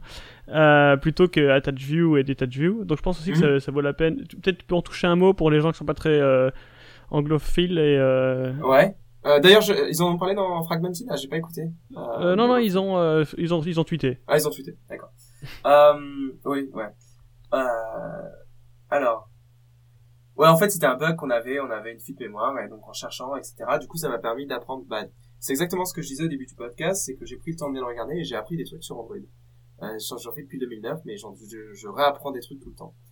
Euh, et donc ça, c'était l'idée que on avait une view, custom view, et dans le unfinished inflate, euh, en fait, la vue, la hiérarchie vue est, euh, inflate est gonflée, elle est gonflée.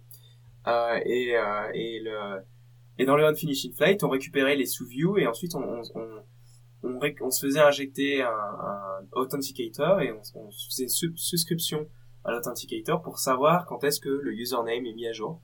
Euh, et euh, pour ensuite euh, mettre, mettre à jour une autre sous-view de cette vue parente. Et en fait, euh, en faisant ça, euh, le problème c'est que, euh, alors, il faut se désinscrire parce que si tu te désinscris pas, bah, le l'authenticator garde une référence à, ta subscription et ta vue elle leak et si ta vue elle leak, bah, toute la hiérarchie vue leak et il y a les bitmaps qui leak, etc. Et, on, faisait la désinscription dans Undetached from Window. Le problème, c'est que c'est pas parce que tu as eu un unfinished inflate que tu vas ensuite t'attacher à une window, et si t'es pas attaché à une window, tu seras jamais détaché de la window. Et donc en fait, on s'est rendu compte qu'il y a un cas que j'ai dû connaître à un moment, mais que j'avais complètement oublié, qui est que quand, dans le onCreate d'une activity, donc tu fais ton set content view, donc là t'as toutes tes vues qui sont inflate, donc t'as les infinite inflate qui est. Et si tu fais finish après ça, parce qu'il y a des conditions qui font que, bah, je sais pas, euh, t'es pas logué par exemple, t'es pas logué, donc tu dois finish et revenir à ta login activity. et ben là ça passe pas par on resume, ça va direct à on destroy. Et donc ça passe pas par on resume, ça passe pas par on start. Et le on attach to window, en fait, c'est euh, dans la première boucle de, de measure, enfin c'est dans le premier euh, traversal qui sert à, mesurer et ensuite dessiner. Et, euh, et ça, ça arrive après on start. Et donc ça, ça passait pas par là, donc la vue était pas attachée, donc elle était pas détachée, donc on n'enlevait jamais la subscription qu'on avait ajoutée dans Unfinishing Fate. Voilà, c'est le résumé de l'article. Merci beaucoup. euh, mais mais c'est donc pour moi le truc que j'avais jamais trop réfléchi, c'est ce qui était intéressant, c'était que euh, le unattached to window d'une d'une view, il est appelé après onStart, euh, à un moment après onStart, sur la première passe de mesure. Voilà, c'est cool, c'est un truc à savoir. Ah ouais. C'est quand même, c'est quand même, c'est quand même du lourd, hein, ça, c'est, c'est un petit peu plus poussé que les euh, on create et euh, ouais. on resume et on start. Euh, bah, D'ailleurs, c'est un des trucs que, qu'on oublie un peu sur euh, les, le life cycle des, des, activités Android. Les gens pensent toujours, ah bah à partir d'un resume, je suis visible, à partir on, pause, je suis plus visible. En réalité, c'est pas, c'est pas du tout ça. À partir de on start, je suis visible et à partir de on resume, je suis au premier plan. Euh, mais donc dès que vous avez des activités avec de la transparence, euh, bah, l'activité qui est derrière, elle est toujours active. Et d'ailleurs c'est marrant parce que euh, ça m'est arrivé comme ça d'avoir des bugs où en changeant le, en changeant simplement le, le background d'une activité et en passant à un background transparent, d'un seul coup il y avait un, un comportement différent sur l'activité qui était avant.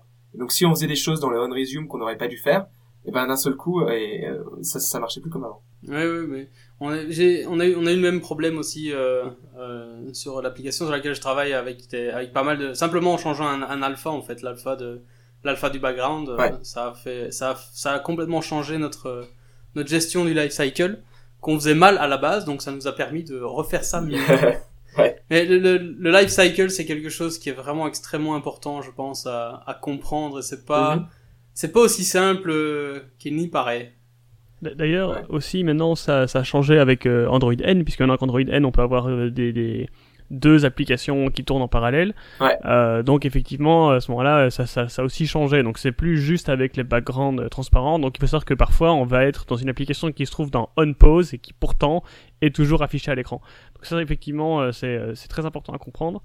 Euh, et par rapport à ton article, en fait, j'en parlais parce que je l'ai lu début de cette semaine et ça m'a servi aujourd'hui parce que j'avais une subscription dans mon euh, dans un view holder et du coup, bah forcément, j'ai dû ajouter un listener pour, euh, pour, savoir quand ma vue était attachée et détachée pour être sûr que je puisse bah, désactiver ma subscription et la réactiver euh, ouais. au besoin.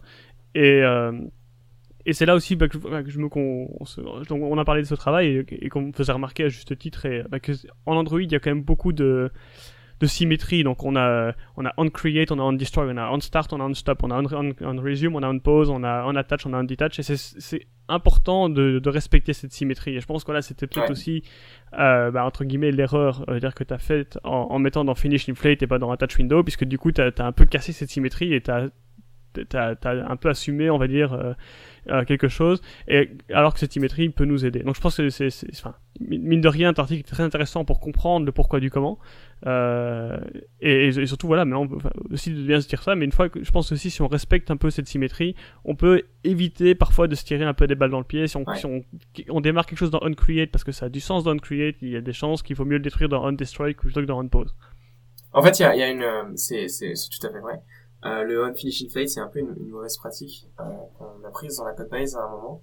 Euh, donc déjà, il y a un premier truc, c'est que si ta vue, elle est si tu veux l'enlever et puis la remettre ailleurs, bah tu vas avoir un, un attach, un detach, un attach, un, attach, un, un detach, mais le on-finish inflate, il, le on-finish inflate, il arrive qu'une seule fois, donc c'est euh, déjà ce sera un problème. On n'avait pas, on faisait pas ça, mais la raison pour laquelle on faisait un finish inflate, c'était alors c'est un petit peu compliqué à expliquer comme ça, mais en gros, c'est on a on a des vues puis on a des, présent, des presenters à côté. Et donc la vue euh, dans son, on faisait ça donc dans un finishing flake, la vue s'attache à son présenteur, elle dit à son présenteur je suis là. Puis dans le un detach from window, elle dit je suis plus là. Et puis euh, quand on fait une rotation, bah, le présenteur on garde l'instance, c'est un singleton euh, dans Dagger, on le garde et hop il y a une nouvelle vue qui vient et qui dit au présenteur maintenant c'est moi. Euh, et, et, donc voilà c'est un peu comme ça que qu'on qu met notre code.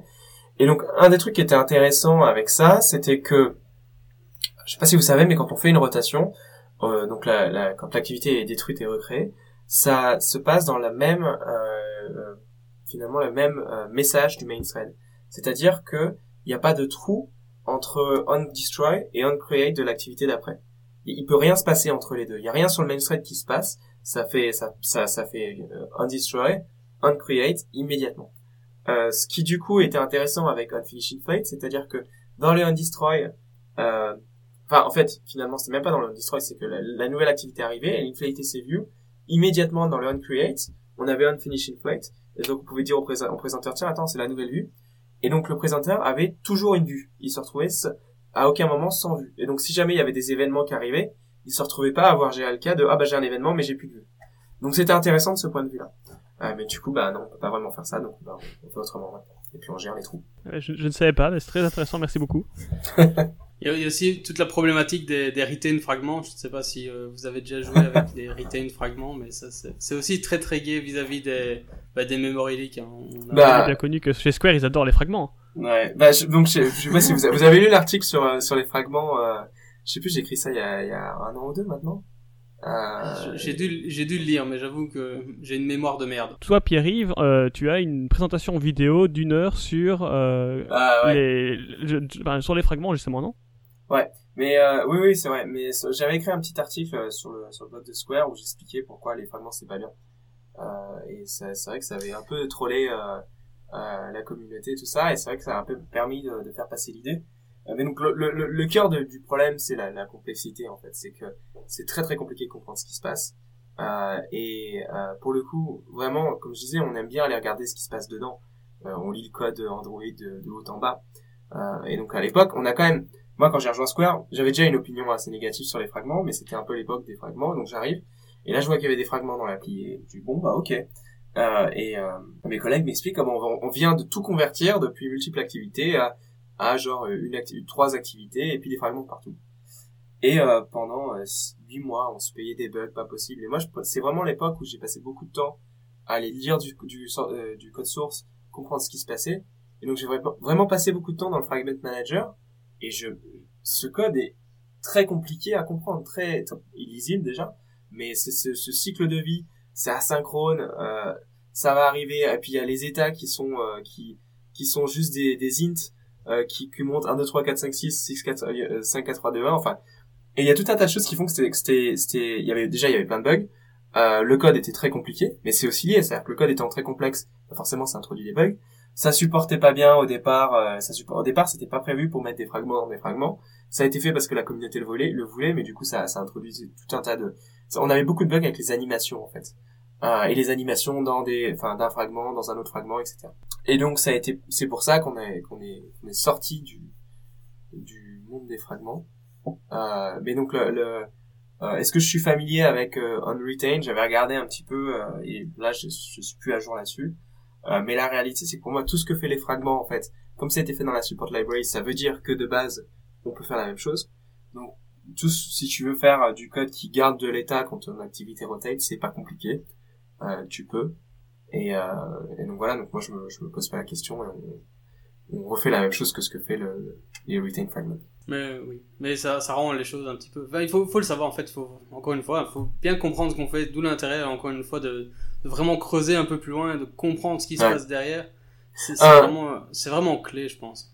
Je crois qu'un des, un des trucs assez classiques, c'est, je me souviens, j'avais un, un, pote qui, euh, on était dans un bar, et ah, j'ai ce problème de mémoire élite, machin et tout. Euh, et c'était avant les Canaries, mais j'avais tellement creusé le sujet, je lui dis bah allez, je, on fait, je parie une bière, euh, tu me donnes cinq minutes, je te trouve ton leak. Et, euh, et donc en fait, on a fait ça parce qu'il montrait sa mémoire, ça montait, machin. Et c'était, en fait, je crois que c'était un dialogue fragment. C'était parce que c'était un dialogue fragment sous forme de classe anonyme euh, qui restait attach et qui derrière euh, les activités, les trucs comme ça. Euh, c'est vrai que de toute façon, les dialogues fragments, c'est c'est c'est le truc classique où, enfin, il faut déjà il un fragment il faut qu'il y ait un, constructeur public donc public donc tout ce qui est classe anonyme pour des fragments c'est une mauvaise idée parce qu'ils pourront pas être recréés après euh, si euh, s'ils sont pas s'ils ont pas été gardés et que le process doit redémarrer donc voilà donc c'était euh, c'était assez rigolo. J'ai gagné la bière. Et t'as gagné la bière. Et donc et donc en gros ça, ça, ça, veut dire euh, ouais bière belge bonne question. Euh, euh c'était pas un resto c'était pas un bar belge. Non c'était pas une bar belge mais euh, mais j'apprécie beaucoup euh, les, les, les bières belges. Euh, pas plus tard qu'hier, j'ai bu une euh, comment s'appelle Delirious, Delirium, Delirium très mince. Delirium, ah. Voilà, donc. Ah, bon. Ça, ça s'exporte si loin, waouh. Ouais, ouais, ouais. Ah bah, bah, faut, faut pas croire, mais San Francisco c'est le monde des hipsters, donc pour tout ce qui est j'ai appris beaucoup de, j'avais jamais appris autant de vocabulaire de bière en France, en fait, et en arrivant ici. Alors, du coup, je sais pas les traduire, mais les gens te parlent de trucs, t'as l'impression de faire une dégustation de vin, mais non, c'est de la bière. Euh, ils sont fans de tout ce qui est bière belge, aussi pas mal des IPA. C'est une très un très bon endroit pour déguster de la bière, San Francisco. Et, et donc, toi, quand tu vas boire un verre avec un pote dans un bar, tu te promènes avec ton portable pour montrer tes, tes hip dumps. Euh... C'est assez comique euh, ouais, aussi. Ouais, non, mais en fait, c'est parce qu'on a, on a pas mal de rendez-vous, euh, enfin de rendez-vous. Pendant un moment, il y avait un petit truc, on, on était un, un groupe d'AG Android et on se retrouvait. Euh, en gros, on avait envie d'un truc comme un meet-up, mais on n'avait pas envie de présentation parce que c'est chiant. On avait juste envie de se trouver et de parler d'Android et de, de parler. Donc, ouais. donc on faisait ça, on, voilà. On allait boire des coups et parler d'Android. Donc les présentations, c'est chiant, tu dis. Ah bah mince alors. non, mais euh, c'est juste que euh, ça dépend du contexte, mais c'est vrai que quand je me suis rendu compte, euh, j'allais beaucoup à des meet-up et moment je me suis rendu compte que ce que je préférais dans le meet-up, c'était pas tellement la partie écouter une présentation, mais c'est après discuter avec des gens autour du bar et voilà. Oui, mais c'est vrai, c'est le côté, le côté euh, social, social, réseau social ouais. un peu. Euh, ouais, ouais c'est vrai que. Eh, faut, faut que tu saches aussi que nous sommes Benjamin et moi, nous sommes tous les deux des, des organisateurs de GDG. Ouais, Est-ce que tu connais le GDG Ouais, ouais. Donc, donc, donc, voilà, on va, on, on va quand même euh, hein, remettre l'église au milieu du village en, en disant euh, non les présentations c'est très bien. C'est très très bien les présentations. Bah, Yannick, je pense qu'on va en profiter pour, euh, pour parler de ce que c'est un GDG, du coup pour ceux qui connaissent pas, parce que c'est vrai que en fait là ça fait quand même déjà un petit temps qu'on fait le podcast et on a toujours pas parlé de ça. Donc un GDG pour ceux qui savent pas, c'est un Google Developer Group. Et donc il existe, euh, je pense, plus de 200 euh, GDG dans le monde. notamment beaucoup, oui. en Belgique, il y en a 3.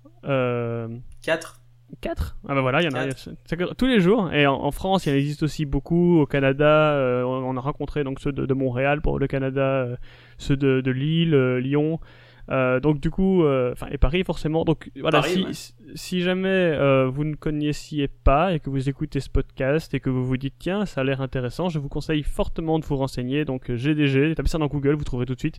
Et vous allez rencontrer plein de gens sympas et, et puis des gens comme nous aussi. Donc, ouais. voilà. Il faut tout pour faire un GDG. Ils sont très sympas. Et, euh, et, et, et, du coup, il y a, oui, il y a des présentations qui sont, euh, bah, qui sont aussi hein, intéressantes qu'elles peuvent l'être. Je veux dire, évidemment, c'est chacun son truc. Il y en a qui sont plus intéressantes que d'autres en fonction des, euh, des, des, intérêts de chacun. Mais le côté social après, quand même, moi, je trouve vraiment sympa. Quoi. Là, je suis, je te rejoins complètement euh, à, à ce niveau-là, Pierre-Yves. C'est vrai que c'est qu'au final, c'est vraiment chouette aussi de, de rencontrer d'autres gens qui ont qui partagent le même genre de passion, que ce soit un GDG ou un autre type de, de meet-up en fait, euh, simplement. Est-ce que, voilà, est-ce que vous organisez des DevFest aussi? Oui, ben justement, il y en a un qui vient euh, ici en Belgique, à Bruxelles, le 22 et 23 octobre prochain. Voilà. Incroyable. Super. D'ailleurs, si, si t'as pas envie de t'as pas envie de faire un petit talk euh, à Bruxelles le 22 ou le 23 octobre non, par je, hasard. Je, je, reviens justement, je reviens en, autour du 9-10 novembre il euh, y, a, y a le DevFest de Nantes. Euh, donc, ah oui. Euh, je, vais, je vais faire un talk là-bas. Mais si tu viens, on aura de la Delirium et d'autres bières. Hein. Ah bon, Aucun ah bon, problème. alors, okay. hein. On a autant de bières que tu veux. Si tu veux venir donner des talks, on serait plus qu'heureux de t'avoir. Et c'est moi qui offre, ça fait plaisir. Mais voilà, vous avez entendu euh, tout le monde, le, le, GDG de Nantes euh, ouais. vers le 9-10 novembre, c'est ça Le DevFest de Nantes. Euh, le DevFest de Nantes. novembre, ouais. Mais voilà. Bah, eux, ils en ont de la chance. Ouais. Nous, on aura un talk avec euh, moi et un talk avec euh, Benjamin, certainement. Et encore, pas sûr. Tu, tu veux les faire fuir, c'est ça? Ah, pardon. Nous, on parle pas. non, non, on sera pas là, on sera pas là. On venez, sera, venez, ça sera bien, promis. non, mais voilà. Mais c'est vrai que, mais ça, c'est ça, c'est un truc qui est vraiment très difficile, c'est de trouver des speakers. Est-ce que, est-ce que, enfin, je, je, sais que, je sais que par, euh, par du côté de San Francisco, en tout cas, ça a l'air d'être, euh, d'être un peu le, le monde fantastique du speaker. Il y en a, il y en a, il y en a partout. Mais ici, quand on organise quelque chose, c'est extrêmement difficile de ouais. trouver des gens motivés à parler. En fait, c'est compliqué quand même. Moi, je vois pour Square un, un des trucs que que, j'essaye de faire, c'est de pousser beaucoup de gens à, à, aller parler, à faire des talks, etc. À commencer en interne et puis aller après aller en externe. Et c'est quand même compliqué euh, parce que il y a souvent cette idée, ce que la, réponse qu'on me fait le plus souvent, c'est euh, j'ai rien d'intéressant à raconter. Euh, oui, mais et, ça on l'a tout, le temps, tout le temps. Moi, je suis pas du tout d'accord. Euh, je pense que tout le monde a des choses super intéressantes à raconter. Je pense que quand on quand on bosse au jour le jour, on est, je veux dire, on est toujours en train de geeker sur un truc, de dire ah mais t'as vu, je viens de découvrir cette nouvelle API, euh, tiens, ça ça marche comme ça, c'est marrant. On apprend des trucs tous les jours finalement, c'est ça qui est bien avec le fait de coder. Et, euh, et en fait, il suffit de, se, de prendre un peu de recul et de dire ah ouais mais ces choses-là, moi je savais pas. Donc ça veut dire qu'il y a probablement d'autres gens qui savent pas, donc je pourrais leur en parler. Et il y a des gens qui seraient intéressés qui pourraient apprendre. Donc c'est vraiment un truc, euh, j'essaye d'organiser des, euh, des Lightning Talks à, Square en fait, euh, une fois par mois. On a euh, 5 Lightning Talks, 5, 5 talks éclairs de 10 minutes sur une petite session d'une heure comme ça. Et les ingénieurs adorent venir voir ça parce que c'est des talks qui, sont vraiment qui sont rapides et c'est à moins de pression parce que c'est assez, assez court. mais c'est vrai que ça demande beaucoup d'efforts pour convaincre les gens euh, qui font des trucs super en plus c'est toujours génial. Il y a toujours alors des fois il y a un petit peu de feedback à faire euh, dans, au, au, au, parce que un, des gros problèmes quand on fait un talk souvent quand on quand on démarre c'est qu'on sait pas comment faire les slides etc et donc on se retrouve à mettre plein de texte sur sur l'écran et à rendre des choses un peu trop denses. Euh, mais il y a y a deux trois techniques qui sont qui sont vraiment euh, euh bidons. Et une fois qu'on a compris le principe on peut faire des talks en veux-tu en voilà et il y a toujours du stress, toujours du boulot, mais euh, c'est pas compliqué de faire des talks qui soient relativement euh, pas trop ennuyeux. Eh ben, t'as, t'as des petits tips euh, comme ça que tu allez, allez, genre un, allez, un bon, un bon petit tips sympatoche. Euh... Type.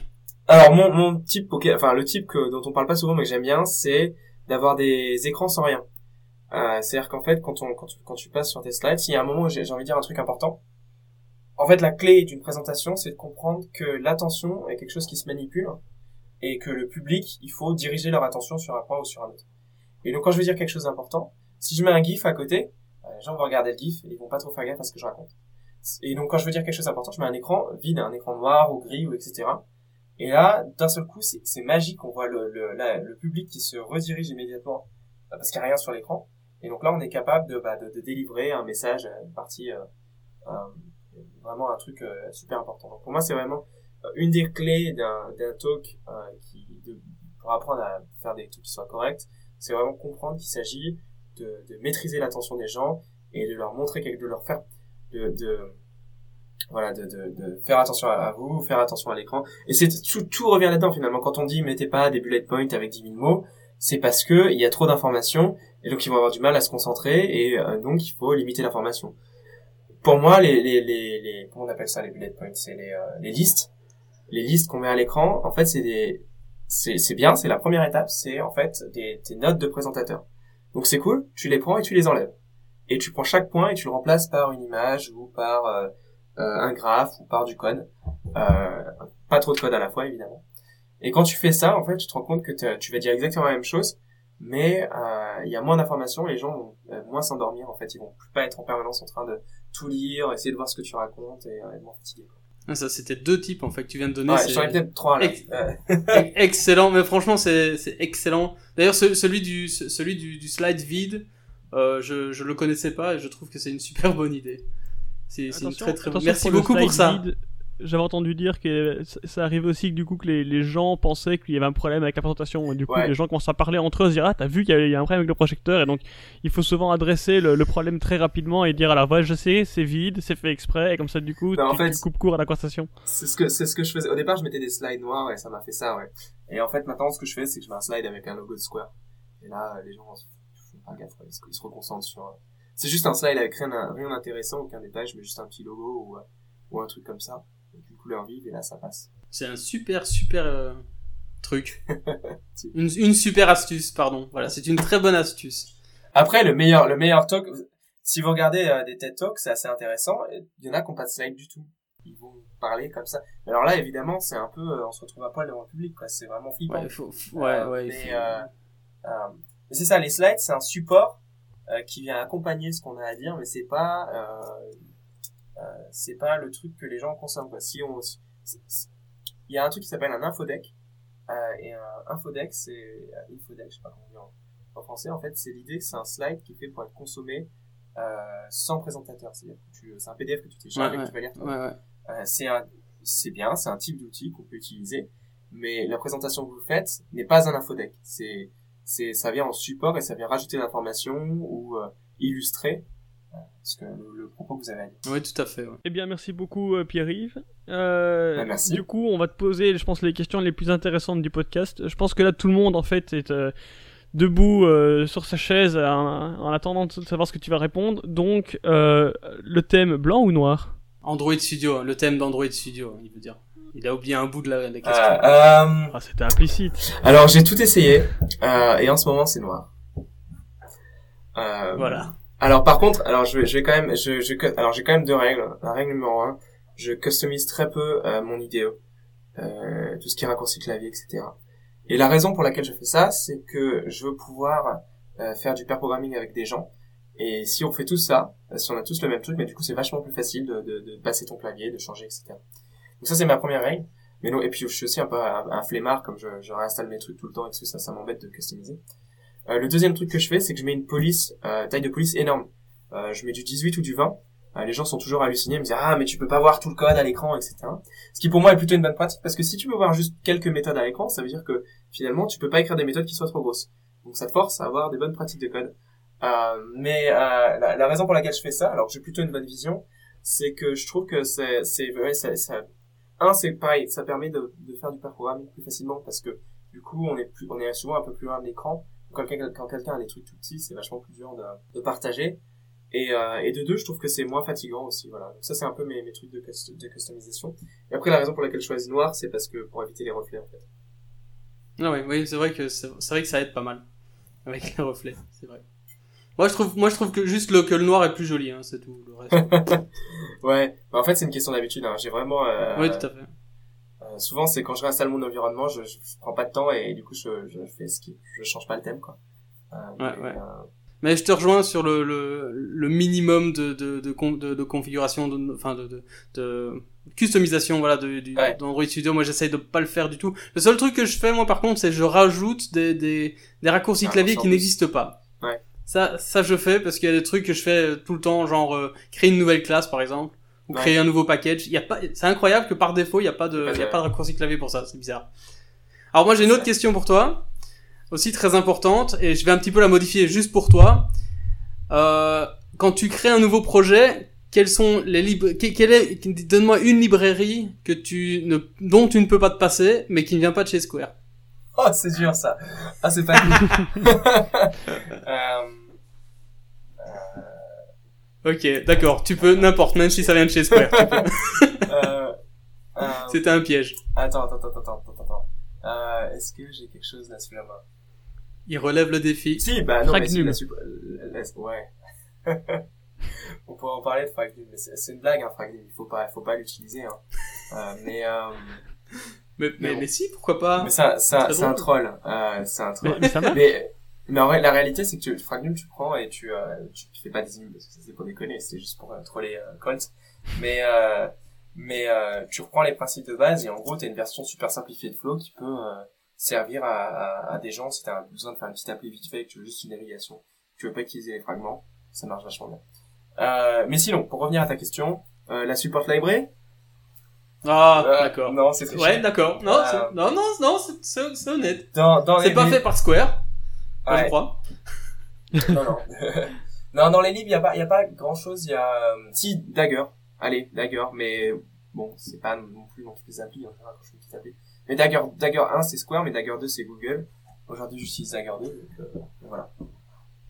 Ah, vous utilisez Dagger 2 maintenant chez Square Ah, ou ouais, c'est juste on toi est- Non, on est passé partout. Euh, on ouais. est passé à Dagger 2 euh, partout. Euh, Il y avait au début, il y avait... en fait, le, le problème avec Dagger 2, c'est que c'est plus, euh, ça, ça nécessite de, de d'écrire du code un peu plus explicite et plus complet. Il est plus strict en fait. La librairie est beaucoup plus stricte.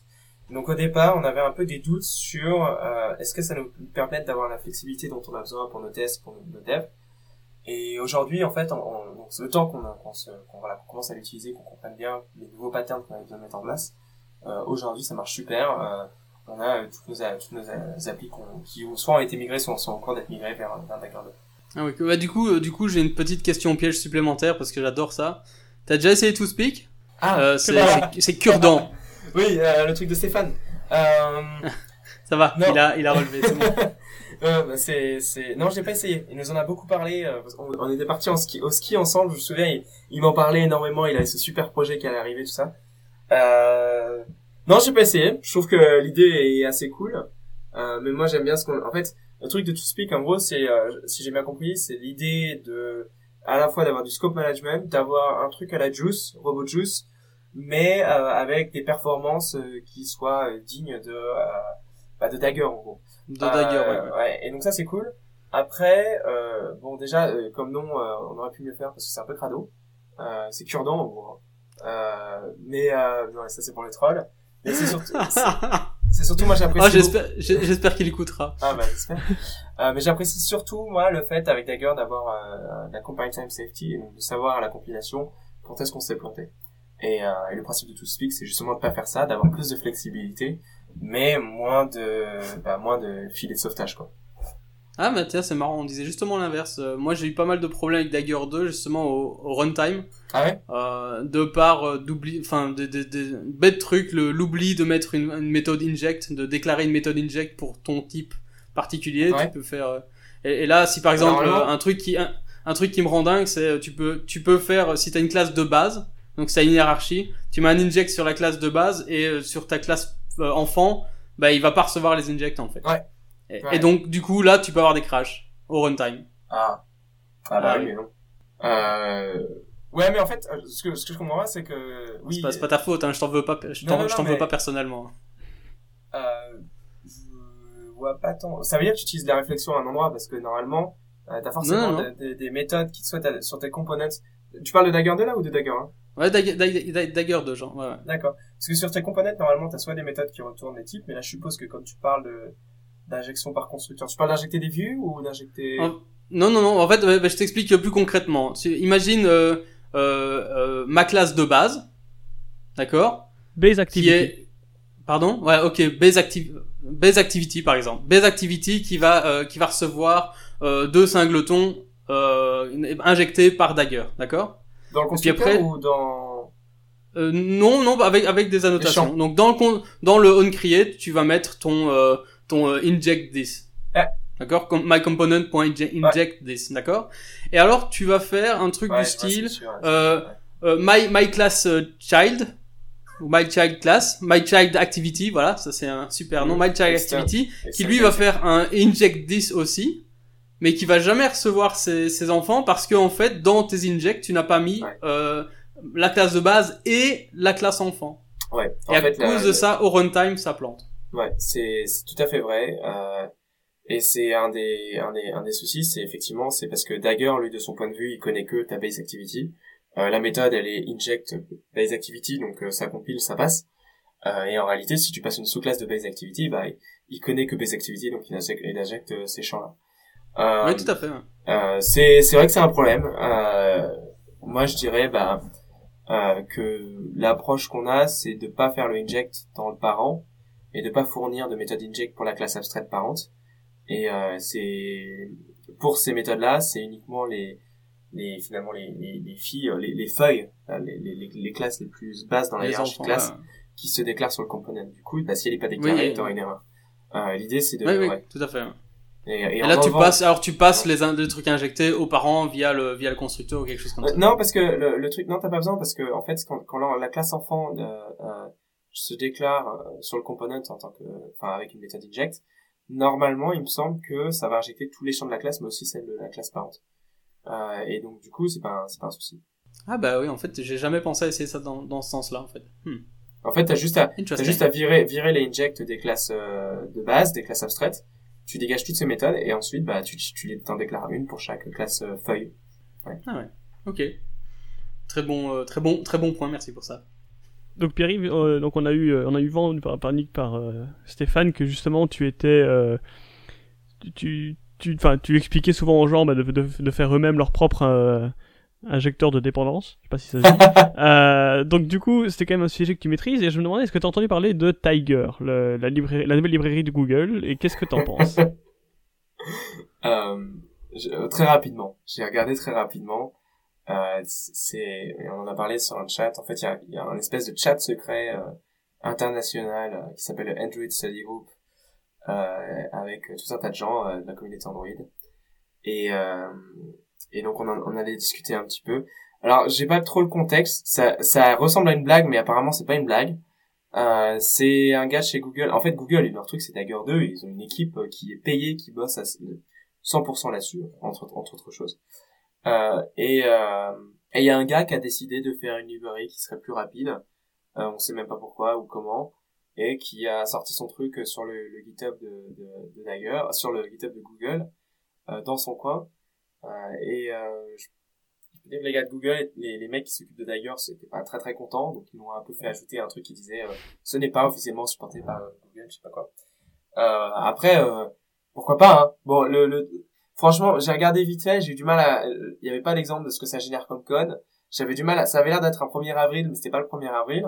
Ça a l'air, c'est très, c'est très bizarre comme truc. Donc je, je, euh, j'ai pas, j'ai pas euh, été regardé plus loin parce que je voyais pas en quoi c'était, euh, ça expliquait, ça disait ouais c'est aussi rapide ou plus rapide ou je sais pas quoi, mais ça expliquait pas du tout pourquoi ce serait en théorie plus rapide. Euh, et moi je veux bien, tu vois, euh, on peut discuter de Dagger 1, de Dagger 2, de Juice et même de Spring et on peut essayer de comprendre pourquoi il y en a qui sont plus rapides que d'autres et les avantages et les inconvénients. Mais pour ça, il faut vraiment expliquer comment ça marche à l'intérieur, quoi. Euh, mais, euh, mais Tiger, euh, pour le coup, faudrait peut-être que j'aille creuser. J'ai pas trop osé au départ parce que je me disais, c'est une, une, blague. Mais en fait, apparemment, c'est pas une blague. Il y a vraiment un mec qui a, qui a lancé ce truc-là, mais j'ai du mal à savoir exactement à quoi ça sert, quoi. Bah, il s'est fait virer, en fait. Ah bon? Ah, c'est ça. non, je ne sais pas du tout. non, mais, mais, mais voilà. Mais c'est vrai que, c'est vrai que Stéphane, il parlait de ça parce que j'avais fait un, on avait beaucoup parlé d'injection de dépendance tous les deux et j'avais fait un talk après euh, où j'expliquais comment faire une librairie d'injection de dépendance.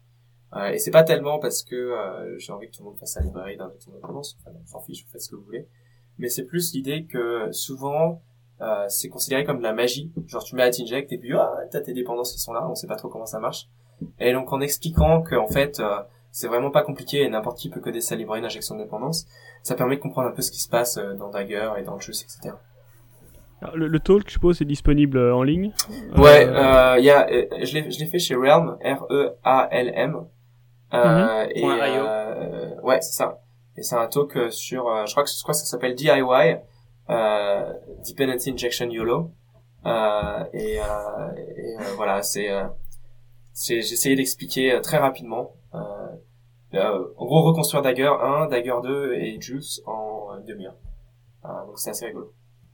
Bah, on mettra le, lien dans le show note de toute façon. Euh, moi, ça m'intéresse. Euh, euh, donc, j'irai voir ça et on mettra le lien sans hésiter. Merci beaucoup d'ailleurs. Et alors, bah, je pense qu'on avait encore une dernière. Attends, il y a la petite dernière et puis on va on va s'arrêter là. Vas-y, je te laisse la poser. Ouais, la petite dernière. Alors, encore une fois, implicite, Android Studio, une fonctionnalité dont tu ne peux pas te passer. Go. Euh ça peut pas être Alt Enter ni Pomme Shifta. On nous a déjà fait le coup. Est-ce que vous connaissez commande F12 dollars Ah non. Ah, ah Très utile pour euh, Eric Java notamment. Euh, donc commande, commande F12 c'est pour euh, euh c'est un peu comme commande O euh, pour euh, voir les classes mais c'est pour les méthodes et les, les champs et les sous-classes d'une classe. Donc au lieu, bah, je sais qu'il y a pas mal de gens qui font commande F, qui vont chercher directement, taper le texte et chercher du texte quand on cherche à localiser une méthode dans une classe. Moi, j'utilise commande F12 parce que, en fait, ça, ça, très, très rapide, ça, ça liste toutes les méthodes, et puis tu commences à taper, puis ça, ça filtre, et puis t'arrives vite au résultat, et avec le clavier, tu bouges.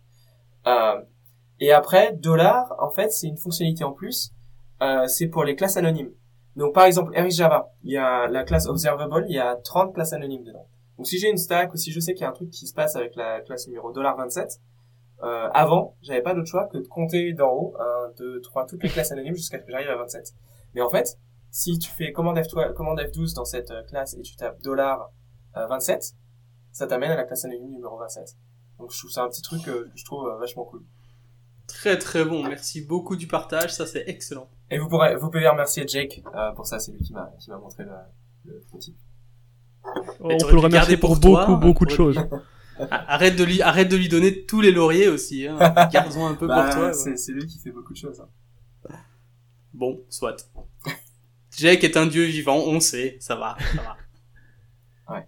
ok, super. Ah si, d'ailleurs, en, parlant, en parlant de Jake, euh, la petite anecdote quand même, il faut, il faut en parler. Euh, il y, a, y a quelques mois, Jake m'a contacté en disant, euh, voilà, je veux avoir un chien et je veux qu'il ait un nom français. Euh, bon, moi je lui proposais baguette, mais il avait pas l'air très intéressé. Euh, et donc son chien, ça, voilà, le chien de Jake s'appelle Olive. Euh, et, euh, parce que c'est un, un, French Bulldog. voilà, ah, voilà. Donc, donc il y a un petit peu de français en, en Jake quelque part. C'est exactement ça. Voilà. voilà L'espoir n'est pas perdu que peut-être un jour il passera dans Android Leaks podcast. ah, si, bah, il va falloir lui apprendre le français. Bah, il connaît déjà ah, Olive, bah, hein, c'est déjà voilà. un Bon, ben, quand t'as 5 minutes, tu sais ce qu'il te reste à faire. hein. On compte sur toi, on compte sur toi, Pierre. On va créer un issue avec euh, le label L Pointed. Ouais. En tout cas, un très très grand merci d'avoir participé euh, à ce à podcast. Ça fait vraiment très plaisir et c'était vraiment, en tout cas, moi j'adorais. Euh, donc merci beaucoup beaucoup.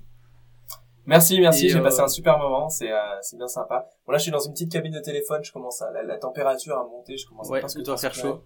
Donc euh, c'est cool que ça se finisse, mais ça m'a fait vraiment super plaisir, ouais, c'est bien sympa. Ben, c'est cool. Ben écoute, si les gens veulent te suivre, euh, où est-ce qu'on peut te trouver dit Euh, Twitter, euh, at PY, mais prononce à la française, donc P-I-W-A-I. P-Y. Ah oui, ah, d'accord, c'est PY. Ouais, ouais, non, mais en fait, le at, c'est at P-I-W-A-I. Euh, D'accord. voilà, sur Twitter. Euh, et puis, en fait, ouais, à partir de là, eh ben, vous pouvez trouver le reste. Mais euh, euh, c'est le point d'entrée principal, on va dire. Super, merci. Et toi, Benjamin, où est-ce que les gens peuvent te trouver? Bah pareil, sur Twitter, euh, at euh, XZAN. Et toi Yannick? Et moi, on peut me trouver aussi sur euh, Twitter, bah, at TheYann, T-H-E-Y-A-N-N. Voilà, donc je crois que il y a plus qu'à dire au revoir alors. Hein. Bah Au oui. revoir. Et encore un tout tout grand merci euh, Pierre-Yves, c'était vraiment Merci. extraordinaire. C'est super. Merci beaucoup et au revoir et à bientôt. Au revoir, à bientôt